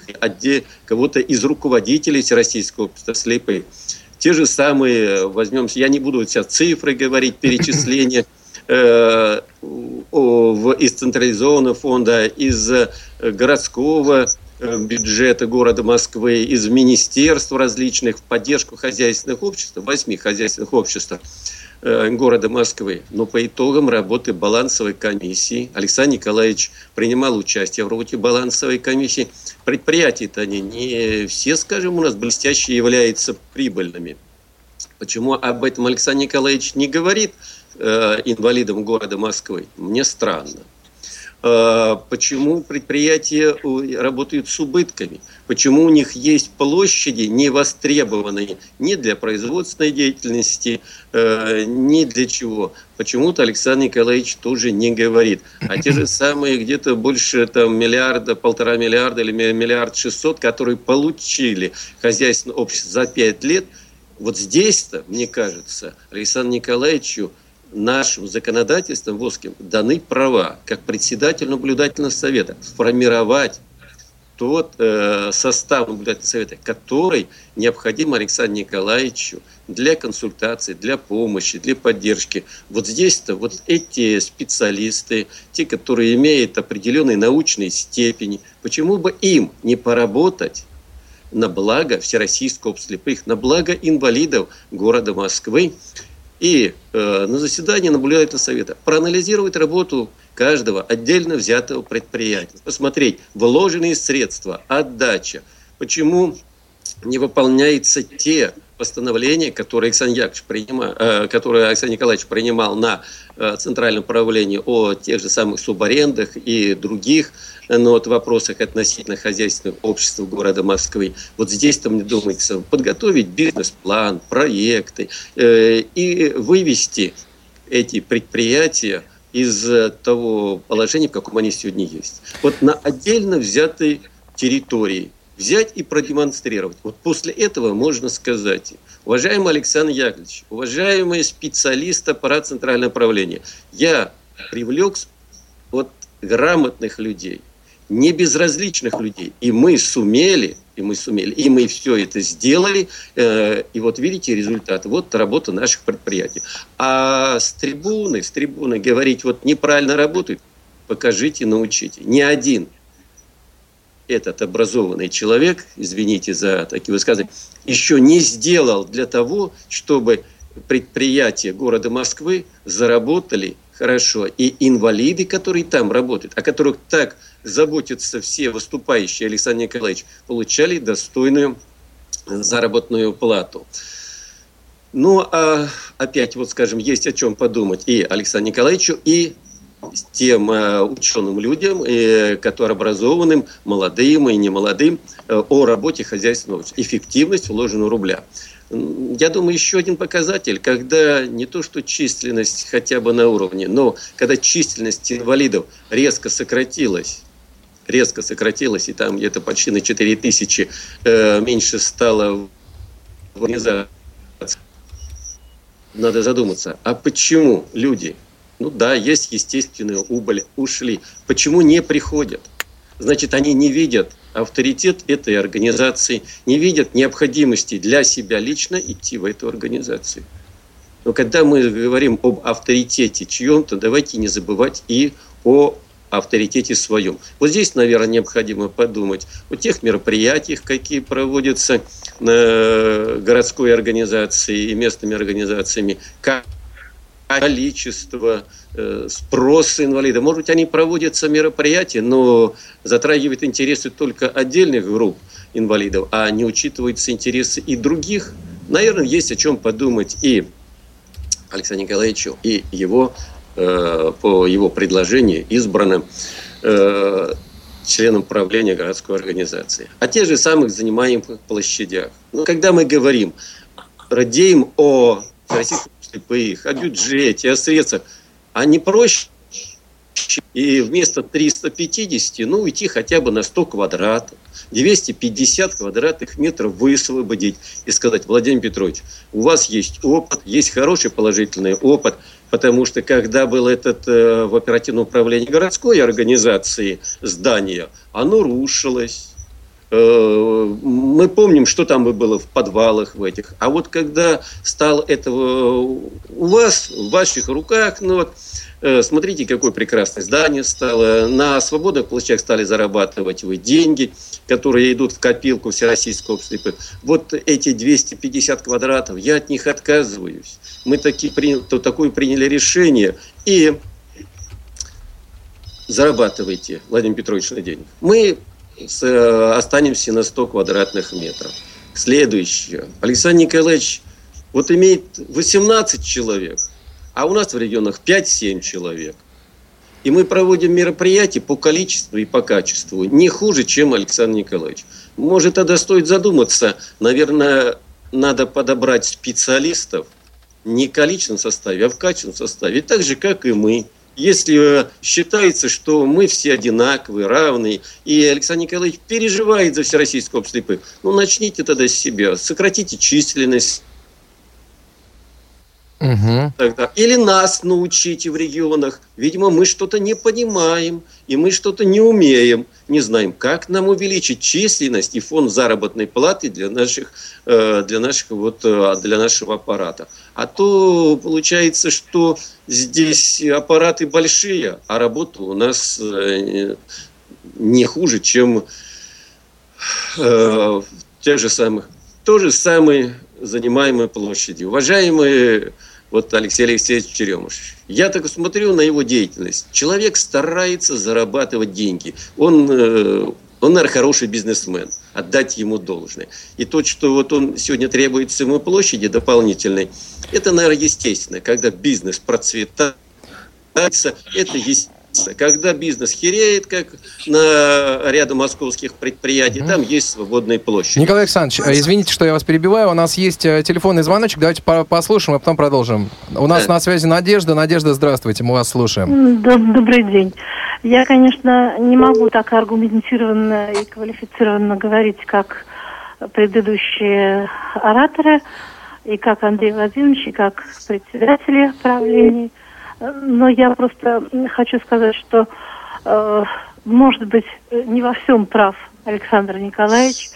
Он высказал свою точку зрения. Может быть, действительно, где-то он должен был активнее быть, э, принимать участие в работе Центрального управления. Но э, то, что в нашем обществе, ну не только в обществе слепых, а и в нашем государстве, демократии не существует, то есть пресекается всякое инакомыслие. Это э, известно всем. И то, что, например, э, вот избрание президента, вопрос решенный, это тоже довольно-таки странно. Для чего тогда съезды проводить? Пусть э, такие огромные затраты, зачем производить, отдать эти деньги местным организациям, которые э, добывают их с таким большим трудом. Раз президент уже избран и заранее известно, что это будет Александр Яковлевич, и никакой альтернативы нет. А, в общем-то, э, тут говорила и Татьяна Павловна, и о том, что вот политика такая сейчас, обстановка такая сложная, и что-либо менять очень трудно. Ну, извините, дай бог Александру Яковлевичу долгих лет жизни и здоровья. Его заслуг никто не умаляет перед обществом, но он в конце концов тоже не вечен. Когда-то и он уйдет, и кто-то придет на его место так же внезапно, как Татьяна Павловна говорит, что нельзя менять э, сейчас политику. Времена, они всегда нелегкие. И всегда, тем более кризисы у нас, по-моему, сейчас один за одним идут. Поэтому я считаю, что всегда должна быть альтернатива, если это выборы. Ну, я не хочу, конечно, это дело Александра Яковлевича. Его заслуг, я повторяю, еще раз не умоляю. Он говорит, что много у него орденов, но, к сожалению, ни одного ордена после того ордена, который общество слепых получило в период работы Бориса Владимировича Зимина, больше наше государство почему-то нашему обществу слепых ни одного ордена не присвоило. И я бы хотела, конечно, всем пожелать объективности. И э, коли ежели все считают, что работают на благо инвалидов, и дай бог всем работать на благо инвалидов, а не то, что вот наброситься на одного Александра Николаевича и смешать его и стереть там с лица земли. Ну, ведь, понимаете, никто не хочет Александра Николаевича стереть с лица земли, сбросить откуда-то, да. Вот э, мы, собственно, и затеяли эту беседу для того, чтобы общественность сказала, э, высказала свое мнение по данному интервью, по тем вопросам, которые поднял Александр Николаевич. Да, Иван Владимирович, наверное, общественности... Да, конечно, Татьяна Павловна. А, потому что ну, просто, видимо, я высказалась так, что меня поняли о том, что нельзя менять политику, да нет. И альтернатива должна быть. Меня не устраивают методы, которым эта, которым эта борьба ведется, потому что э, а, все это граничит с оскорблениями. Это во-первых. А во-вторых, я хотела сказать о том, что ведь э, я во многом солидарна с Александром Николаевичем, потому что хотелось бы в ряды общества вовлечь а, больше, а, больше молодежи. И о том, чтобы они, потому что организация волонтерская, наши инвалиды по зрению многие должности исполняют, чтобы их увидеть, надо их проверить на практике. А для этого надо изменить закон. Я говорила о том, что нужно работать по изменению закона, поэтому в этом отношении я с Надеждой целиком и полностью согласна, а, что надо работать и в структуре «Единой России», и надо сохранять депутатов, и надо нам. Ну, вот я говорю, что сейчас мы пять лет пытаемся изменить закон о квотировании рабочих мест, чтобы он работал не закон ради закона, а закон ради здравого смысла и ради инвалидов по зрению. Мы ведь тоже этого хотим. Я, я говорю, что мы, мы ведь тоже этого хотим, просто методика другая. Вот и все, спасибо. Можно, да? Да, конечно, Анатолий Николаевич. Я, э, одну секундочку. Вот сейчас, э, Александр да-да-да, да, Я вставлю только буквально. Вот только что прозвучало, я так понимаю, это Надежда говорила от лица Московской городской организации. Вот только что Николай Александрович правильно сказал о политике двойных стандартов. Вот они явно тут налицо. Вот опять мы переворачиваем все с ног на голову и пытаемся. Ведь давайте начнем. Ведь разговор-то начался не с инициативы КСРК ВОЗ и не с инициативы Радио ВОЗ, которая должна, хотела вот обидеть Александра Николаевича, которого, как по его высказываниям видно, его все обижают. Ну, все, кому не лень, вот обижают его и все. Вот бедный, он несчастный. И он договаривается до того, что вот всегда московская организация, она была в роли роли изгоя. Вот всегда. А я, например, как давнишний человек, который 50 лет в обществе состоит, помню те времена, когда Московская городская организация возглавлял Серафим Степанович Лапшин, а потом Федор Михайлович Астафьев. И вот эта организация всегда, московская городская, она всегда была флагманом всегда эта организация и на нее равнялись, и она всегда была уважаемой, о чем сейчас говорят члены Центрального управления. И сейчас по инерции продолжается это же явление.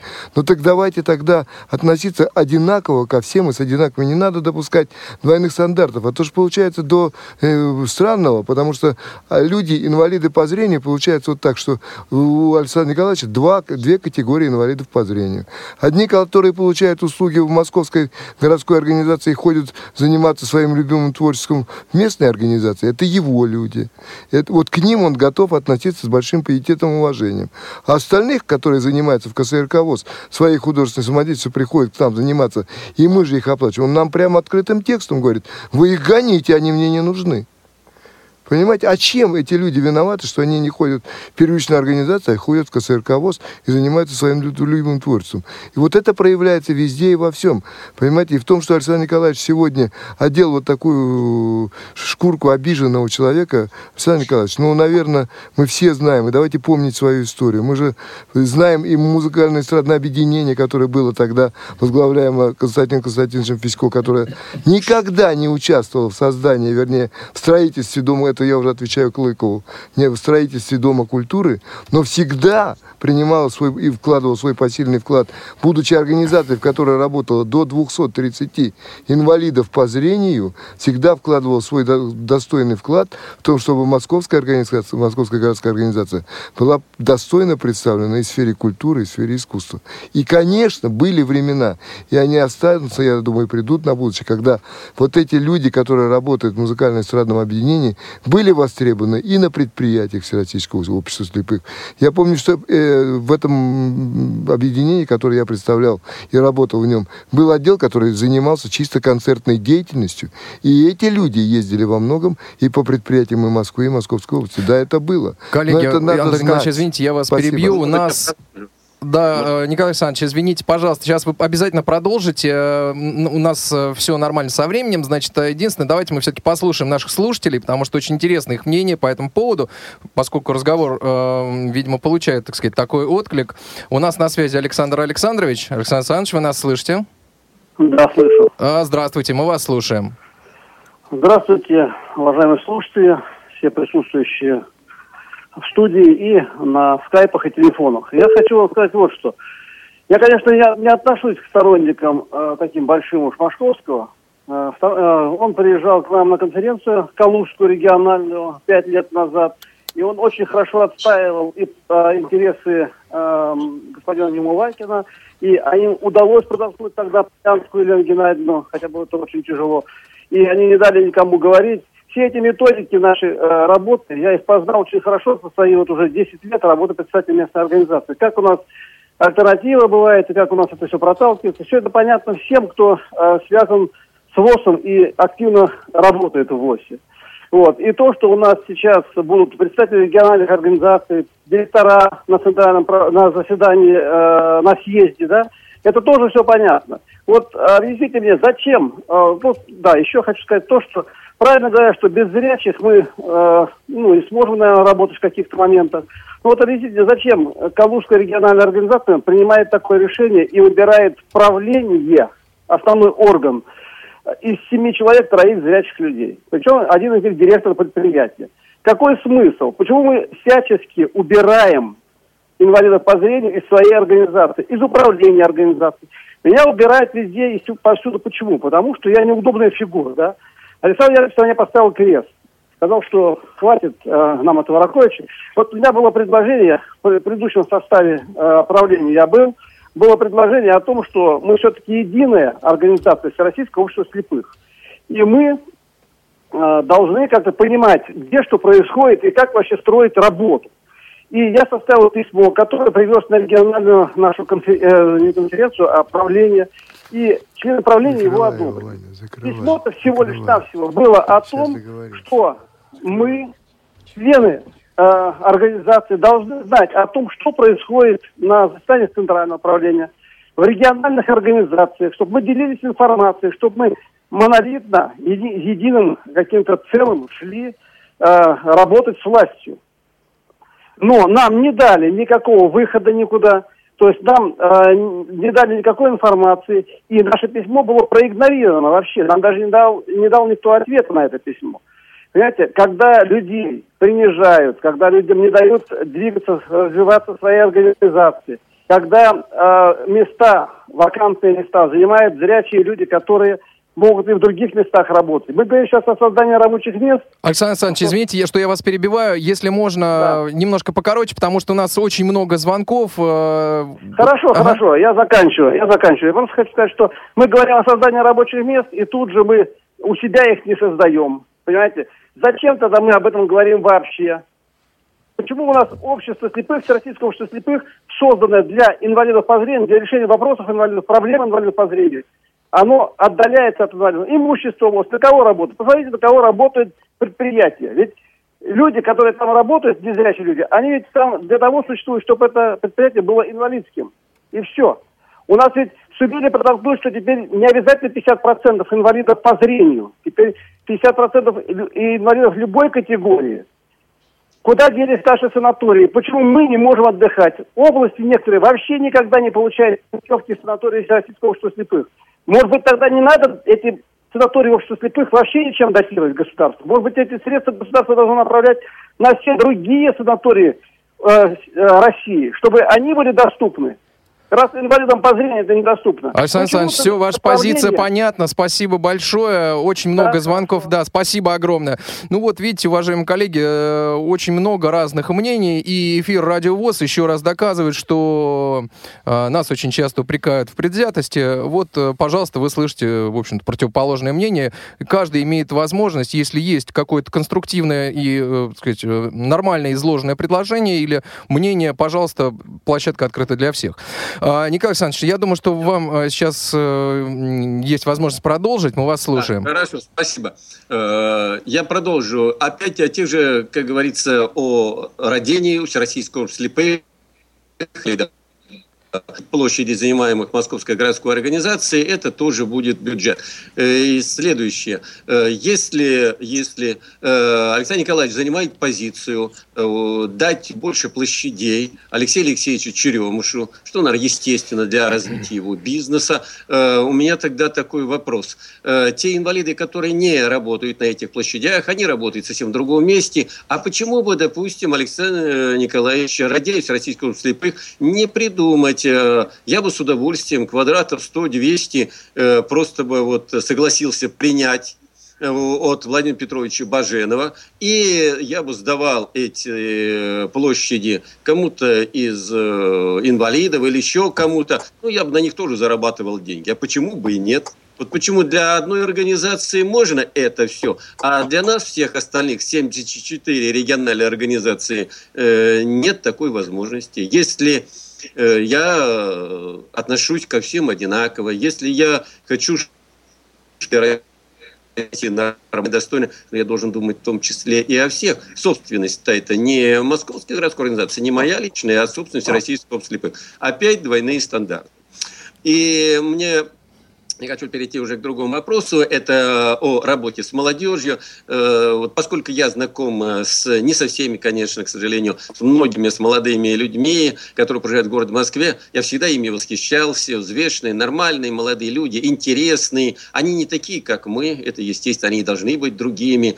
Э, вот, с ними интересно даже и научиться, и поучиться у них есть чему-то. И важно еще э, правильно и вовремя передать наш опыт э, жизненный и тот, который мы наработали профессиональный. Тогда будет взвешенное и правильное принятие решения. Молодежный форум города Москвы, что мне не понравилось, и о чем я высказывал свою боль и Александру Николаевичу Машковскому, но нельзя, нельзя признавать состояние революционной работы Всероссийского слепых э, на молодежном форуме неудовлетворительную. Э, я так понимаю, что люди-то нормальные, люди молодежи нормальные. Они видят работу Московской городской организации. И они считают, что работа Московской городской организации – это работа Всероссийского слепых. Но мы-то в регионах живем по-другому и работаем по-другому.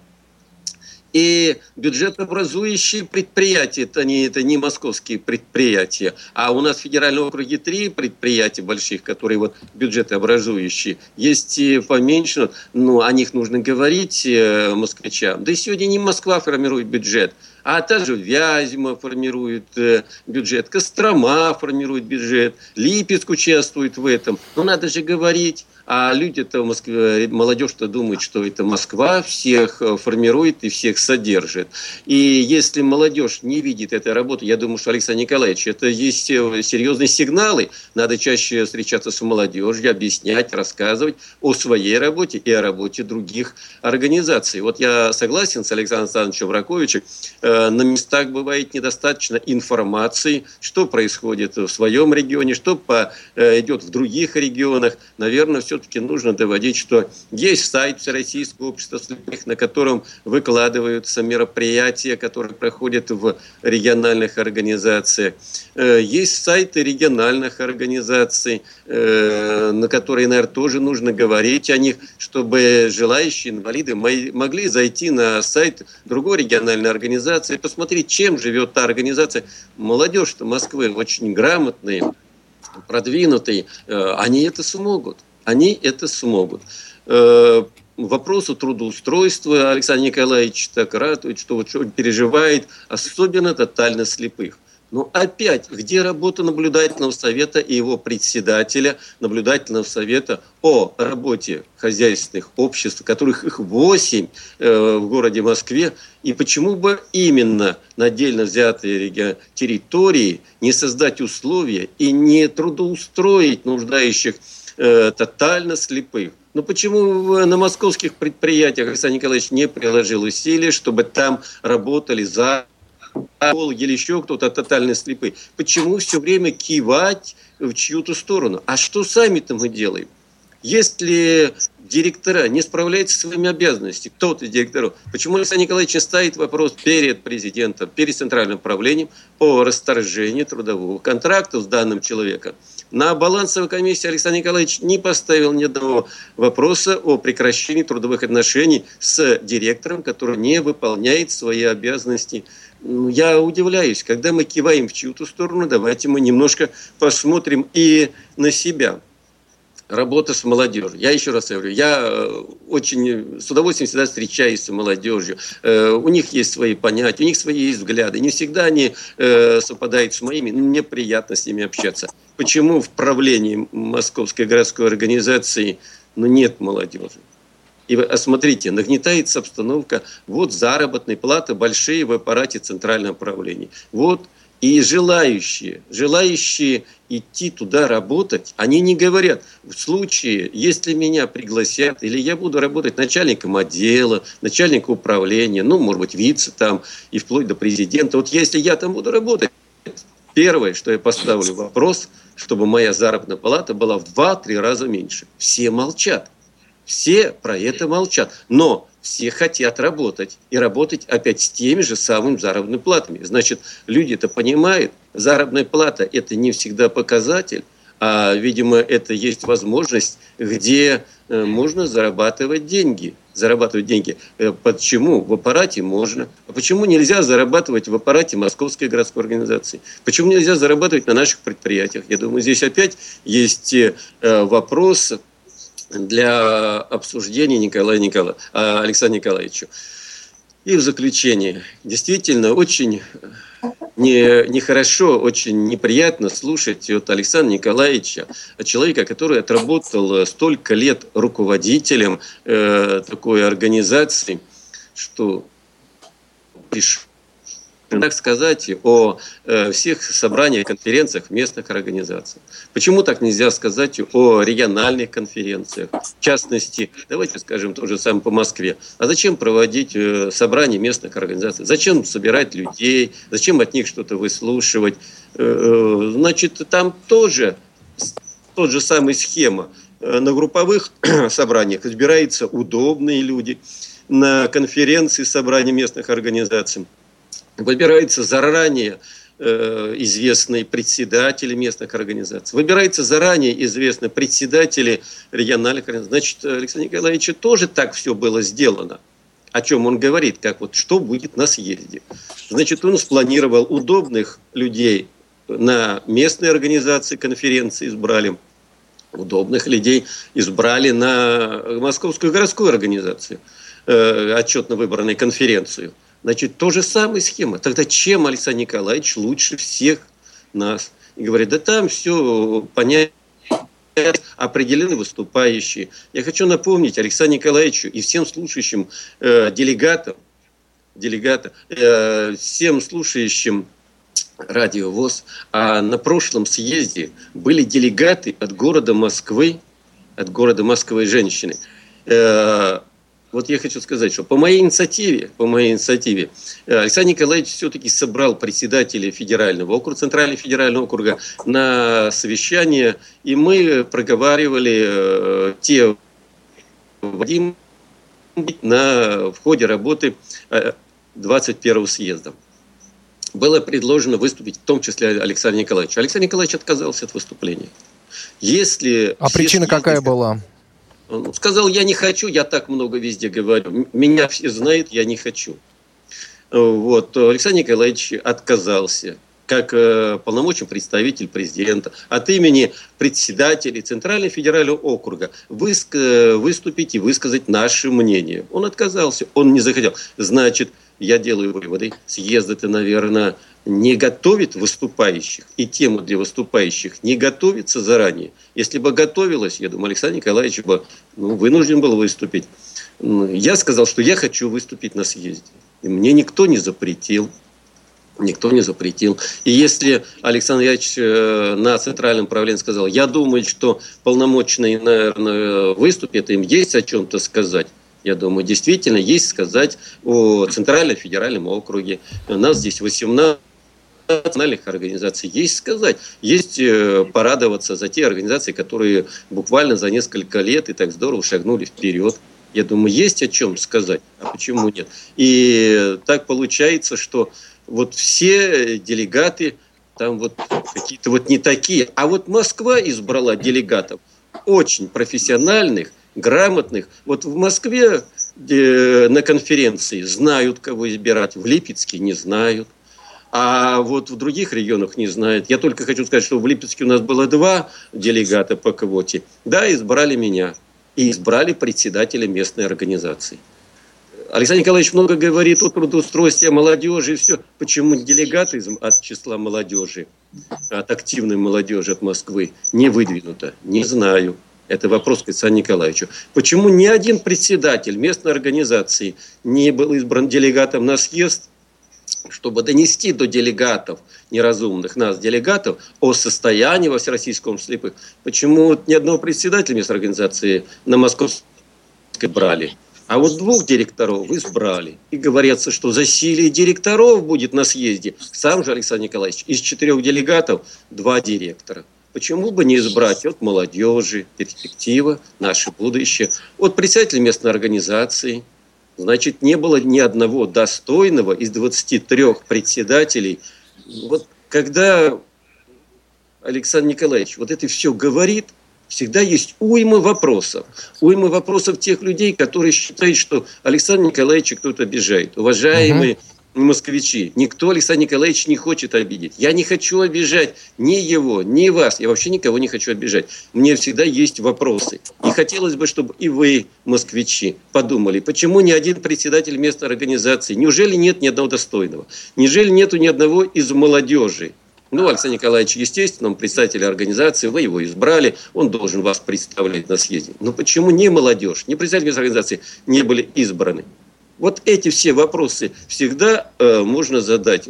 И задайте вы их себе. Почему мы не избрали? Почему действительно делегаты не избрали? Задайте вопрос Александру Николаевичу. Никто не хочет обижать никого. Давайте, если мы будем конструктивно беседовать, э, будем общаться, в том числе и на уровне и председателей местных организаций, делиться опытом работы. Вот этим нужно заниматься, а не ссориться, не ругаться и не считать, что вот Александр Николаевич обижает. Да никто его не обижает. Никто его не обижает. Николай Александрович, у нас у есть меня, наверное, еще телефон. Все, хватит. Э, сегодня я много говорил. Да. Николай Александрович, спасибо вам большое. У нас на связи еще один слушатель. Э, Наталья, здравствуйте. Здравствуйте. Да, здравствуйте, Наталья Я Лаврова Наталья Александровна, председатель Организации работников интеллектуального труда города Москвы. Так как э, были моменты, которые касались моей организации, я не смогла сидеть и просто слушать передачу. Но у меня есть э, изначально вопрос э, к тем э, людям, которые организовали сегодняшнюю передачу. Было все хорошо, спасибо, но почему-то ни Александра Николаевича вы не пригласили, ни членов правления не пригласили. Вот как-то это не очень солидно. Есть там у вас в студии люди, а, в общем-то, о ком вы угу. торжества как раз нет. Вот это, наверное, все-таки минус. А, а, об интервью Александра Николаевича Машковского радио «Рамсис» хочу сказать, что а, Понимаете, да, наверное, что-то, может быть, было сказано немножко резко, но дело в том, что на кухнях мы именно все говорим об этом. И то, что у нас было сказано на молодежном форуме э, о зарплатах высшего руководства и о зарплатах в сравнении с председателями местных организаций – я, как председатель местной организации, знаю, я общаюсь с другими председателями местных организаций и знаю, что мы точно так же в колуарах об этом говорим. Но просто вот в эфир это почему-то мы боимся говорить. Есть, конечно, определенные причины, почему люди дальше не говорят, дальше своей кухни. Потому что э, это не секрет инвалидов с распростертыми объятиями никто на работе не ждет. И каждый держится за свое место. Но, э, в общем-то, если не будет местных организаций, то не будет всего Всероссийского общества слепых. И не будет зарплаты председателя региональных организаций и, и президента. Э, но вот такую унизительную зарплату платить председателям местных организаций, не только о себе говорю сейчас, а вообще в целом, это ну как-то неправильно, несправедливо со стороны высшей власти. Ну, угу. в общем, вот так вот. Понятно, спасибо Наталья спасибо. Да, спасибо огромное за ваше мнение. Может быть, может быть, э, у ваших э, приглашенных гостей есть какие-то вопросы, на которые я могла бы сейчас по телефону ответить. Коллеги, э, у кого-то есть вопросы? Чтобы... Антон Николаевич, Андрей Владимирович, Василий, а, член Центрального управления Николай Александрович. А у меня вопрос вот э, к председателю РИД. Э, Надежда? Наталья Александровна. А, Наталья Александровна, прошу Наталья Александровна, а вот вас э, как специалиста, как работника, э, вот те, которые вот объединяет интеллектуал города Москвы, на заседании наблюдательных советов как-то приглашают? Нет, чтобы вот привлекают ли ваших специалистов, ваших членов организации для подготовки бизнес-плана, инвестиционных проектов. Ведь э, заработная плата формируется из доходов от наших предприятий. К сожалению, о московских-то мы этого не можем сказать. Вот вас-то как-то вот привлекает к этому? Вы знаете, э, у нас во всех советах э, наши люди, ну, люди моей организации есть. И в совете РИД, и э, я не знаю насчет наблюдательного совета, не могу ничего сказать, потому что я в него не вхожу. Но э, как член правления, я знаю, что и в правлении члены РИТ есть э, работники интеллектуального труда. И вот э, говорили люди, что молодежи нет. Ну, э, что такое молодежь? 40 лет – это молодежь? Если это молодежь, то э, члены правления тоже есть и такого возраста. Да, 18-летних нет, к сожалению. Не знаю, к сожалению. Не, ну а в, э, среди Но членов правления это в основном председатели местных организаций или э, все-таки, ну вот, кто туда входит? Или какие-то вот рядовые члены э, Московской городской Нет, организации? Туда, входят, туда входят не только председатели. Почему? Нет, конечно. И э, бывает же не только э, правление там э, с членами правления, но бывает и расширенные правления, и туда идут все, э, кому не безразлична работа и жизнь нашего общества и нашей организации. Реабилитационный совет, так там вообще одна молодежь, потому что люди уже ну, так скажем, зрелого возраста э, не очень много знают о последних гаджетах и во всех советах э, э, присутствуют члены нашей организации.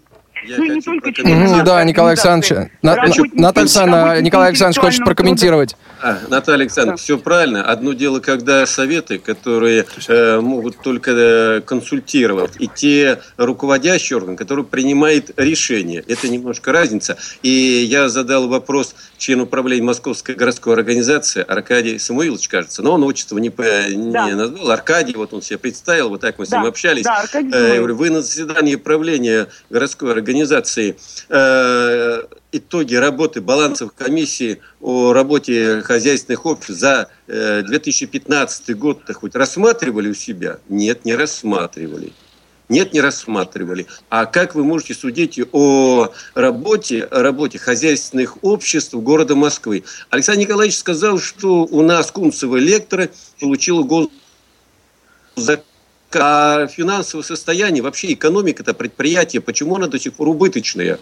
Не может быть. Я говорю, ну как не может быть? Александр Николаевич очень много приложил усилий. 120 миллионов вложили из э, города Москвы, из бюджета сюда. Больше 80 миллионов там было такое, что централизованно фонда ЦП ВОЗ передало. А предприятие в таком состоянии. Аркадий он затруднился. Понимаете, вот в чем никто не хочет никого обидеть. Все это, э, вот желание-то лично мое, чтобы вот и Илья Широкович сейчас он говорил, я с ним полностью согласен. Должна быть информация, должна быть информация. Информация не должна быть закрытой. Это не значит, что члены правления не, и не, им не обязательно знать о э, том, в каком состоянии находится наше предприятие, сколько средств они получают, сколько они должны и сколько они реально отчисляют. Почему маленькая заработная плата у председателя местной организации? Что сделать, чтобы она была больше? И это предмет обсуждения, дискуссий должен быть в том числе на руководящем органе. К сожалению, к сожалению, вот этот вопрос почему-то э, члены правления городской организации, они о нем не знают. Это не их вина, это вина того человека, который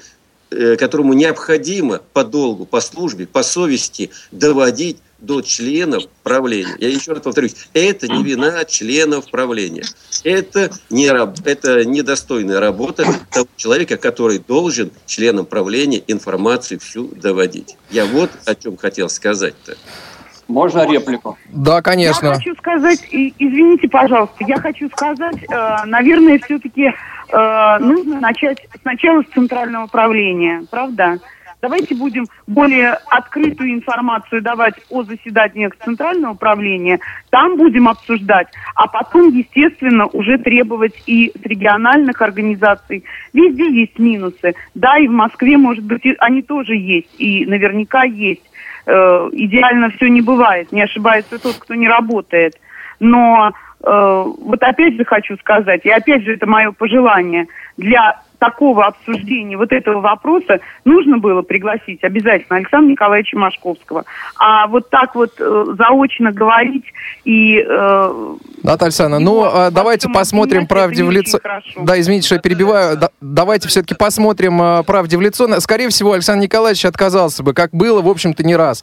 Мы приглашали его и в программу «Наши нет, люди». Нет, по я прецед... не согласна с этим. Я не согласна. Вы его Наталья приглашали? Нет. Наталья Александровна, давайте мы каждый начнем с себя. Вот начнем с себя, а не с других. Чтобы вот э, говорить о центральном проблеме. Я член центрального открытость, неоткрытость того, что принимается там решение. Вы избрали Александра Николаевича. На съезде его избрали членом Центрального правления. Почему он не доводит до вас о тех решениях, которые принимает Центральное правление?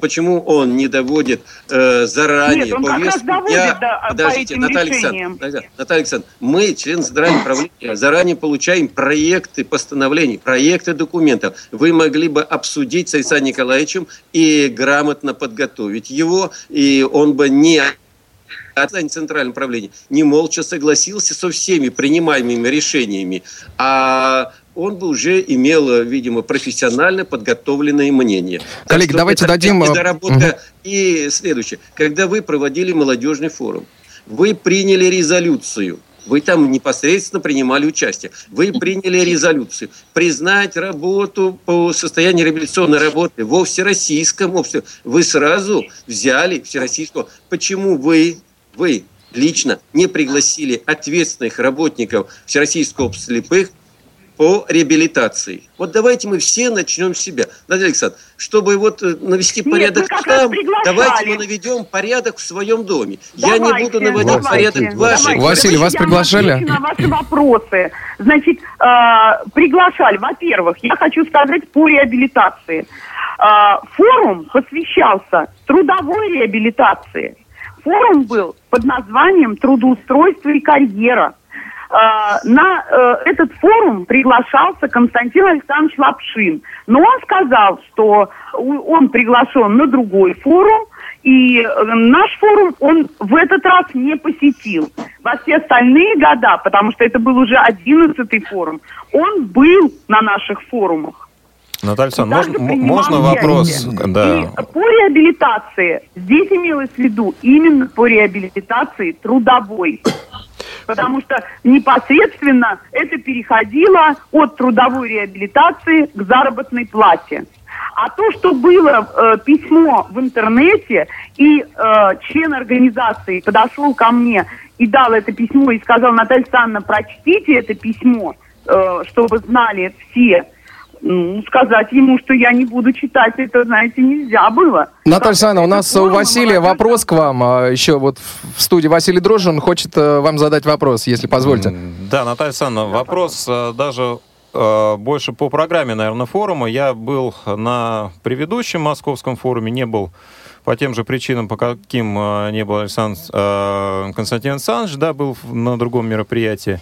Вопрос, э, вот форум по трудоустройству, да, форум по а, вопросом обсуждения трудоустройства. Скажите, а вот та составляющая, которая а, должна была как бы людей, ну, а, форум же образовательный, насколько мы понимаем, да, что, вот какая составляющая была именно образовательная в форуме, который был посвящен трудоустройству в 2016 году? Да, и еще, если можно, коллеги, крайне э, быстро ответить на вопрос, потому что у нас еще Федор Владимирович хочет э, э, реплика одна у него, и мы будем завершать уже.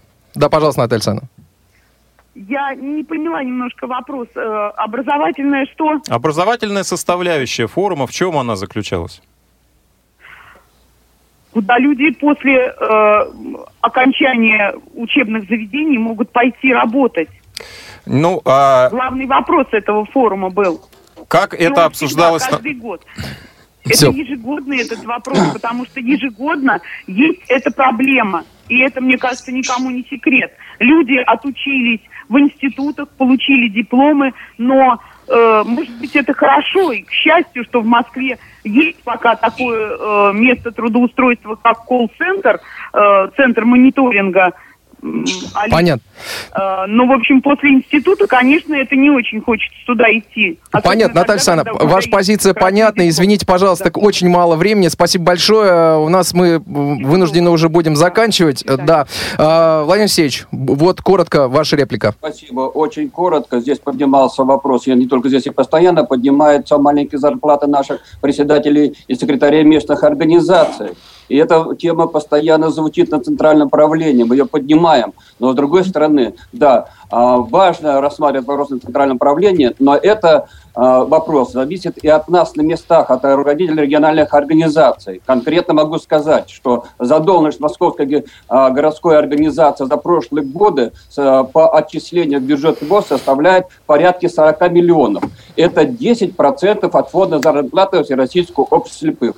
Вот наши заработные платы, где сидят не, деньги, не полученные из, от предприятия московской организации. Я не, не только а, такая ситуация в московской, в других организациях есть. Вот это наш фронт, объем работы, где мы должны приложить усилия, чтобы наши люди получали хотя бы чуть-чуть немножко.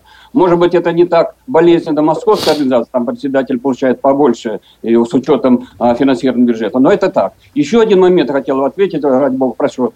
А, мне как бы задела та реплика Александра Николаевича по выступлению. В московской организации очень трудно жить, и в Москве очень трудно жить, и дорого жить. Вот. Наверное, поэтому и бюджет московской организации в разы больше других региональных организаций, э, почти что с такой же количественной э, э, численностью членов ВОЗ. Я, да, действительно, может быть, чуть дороже, не особенно дороже. Мы приезжаем в Москву, что жизнь там не особенно дороже. При всем при этом там э, серьезные льготы есть благодаря вашему правительству московскому. Вот. Но, с другой стороны, трудности в части, может быть, командировок, наверное, местные организации в городе Москвы а, находятся ну, в порядке там 100, 200, 300, 500 километров друг от друга. Вот здесь, наверное, сложности есть. А такие сложности в других регионах, они есть, и эти э, работы там намного сложнее, повторяю, что и штаты специалистов гораздо меньше, и объем финансирования гораздо меньше. И еще один момент подчеркну. А бюджет московской организации формируется полностью, э, финансируется с расчетного счета ВОЗ. Это очень удобно. Это очень удобно. А другие региональные организации... Владимир Алексеевич, э, извините, я вынужден... Э, Понятно. сдачи аренды имущества ВОЗ. Здесь это тоже... А, Понятно. Владимир Алексеевич, у нас буквально остается несколько секунд. Я уже просто вынужден а, вот все, больше времени нет. А, коллеги, всем спасибо огромное. Напомню, что сегодня мы обсуждали в программе «Свободное плавание». Два часа длился прямой эфир. А, интерес живейший, резонанс вызвало большой интервью Александра Николаевича. Я думаю, что мы еще, не, э, возможно, вернемся к этому разговору. А, я напомню, что сегодня в студии были Антон Николаевич Халидинов, Андрей Владимирович Мачалин и Василий Дрожин. Провел программу Иван Онищенко. С нами на связи были Николай Александрович Сарчев, Татьяна Павловна Савицкая и Владимир Алексеевич Федорин. Всем спасибо огромное. Команда сегодня, которая обеспечивала эфир, Иван Черенев, э, Игорь Роговских и Марк Мичурин. Всем спасибо огромное. Спасибо за ваш интерес. Слушайте Радио ВОЗ и до новых встреч. Повтор программы. Свободное плавание.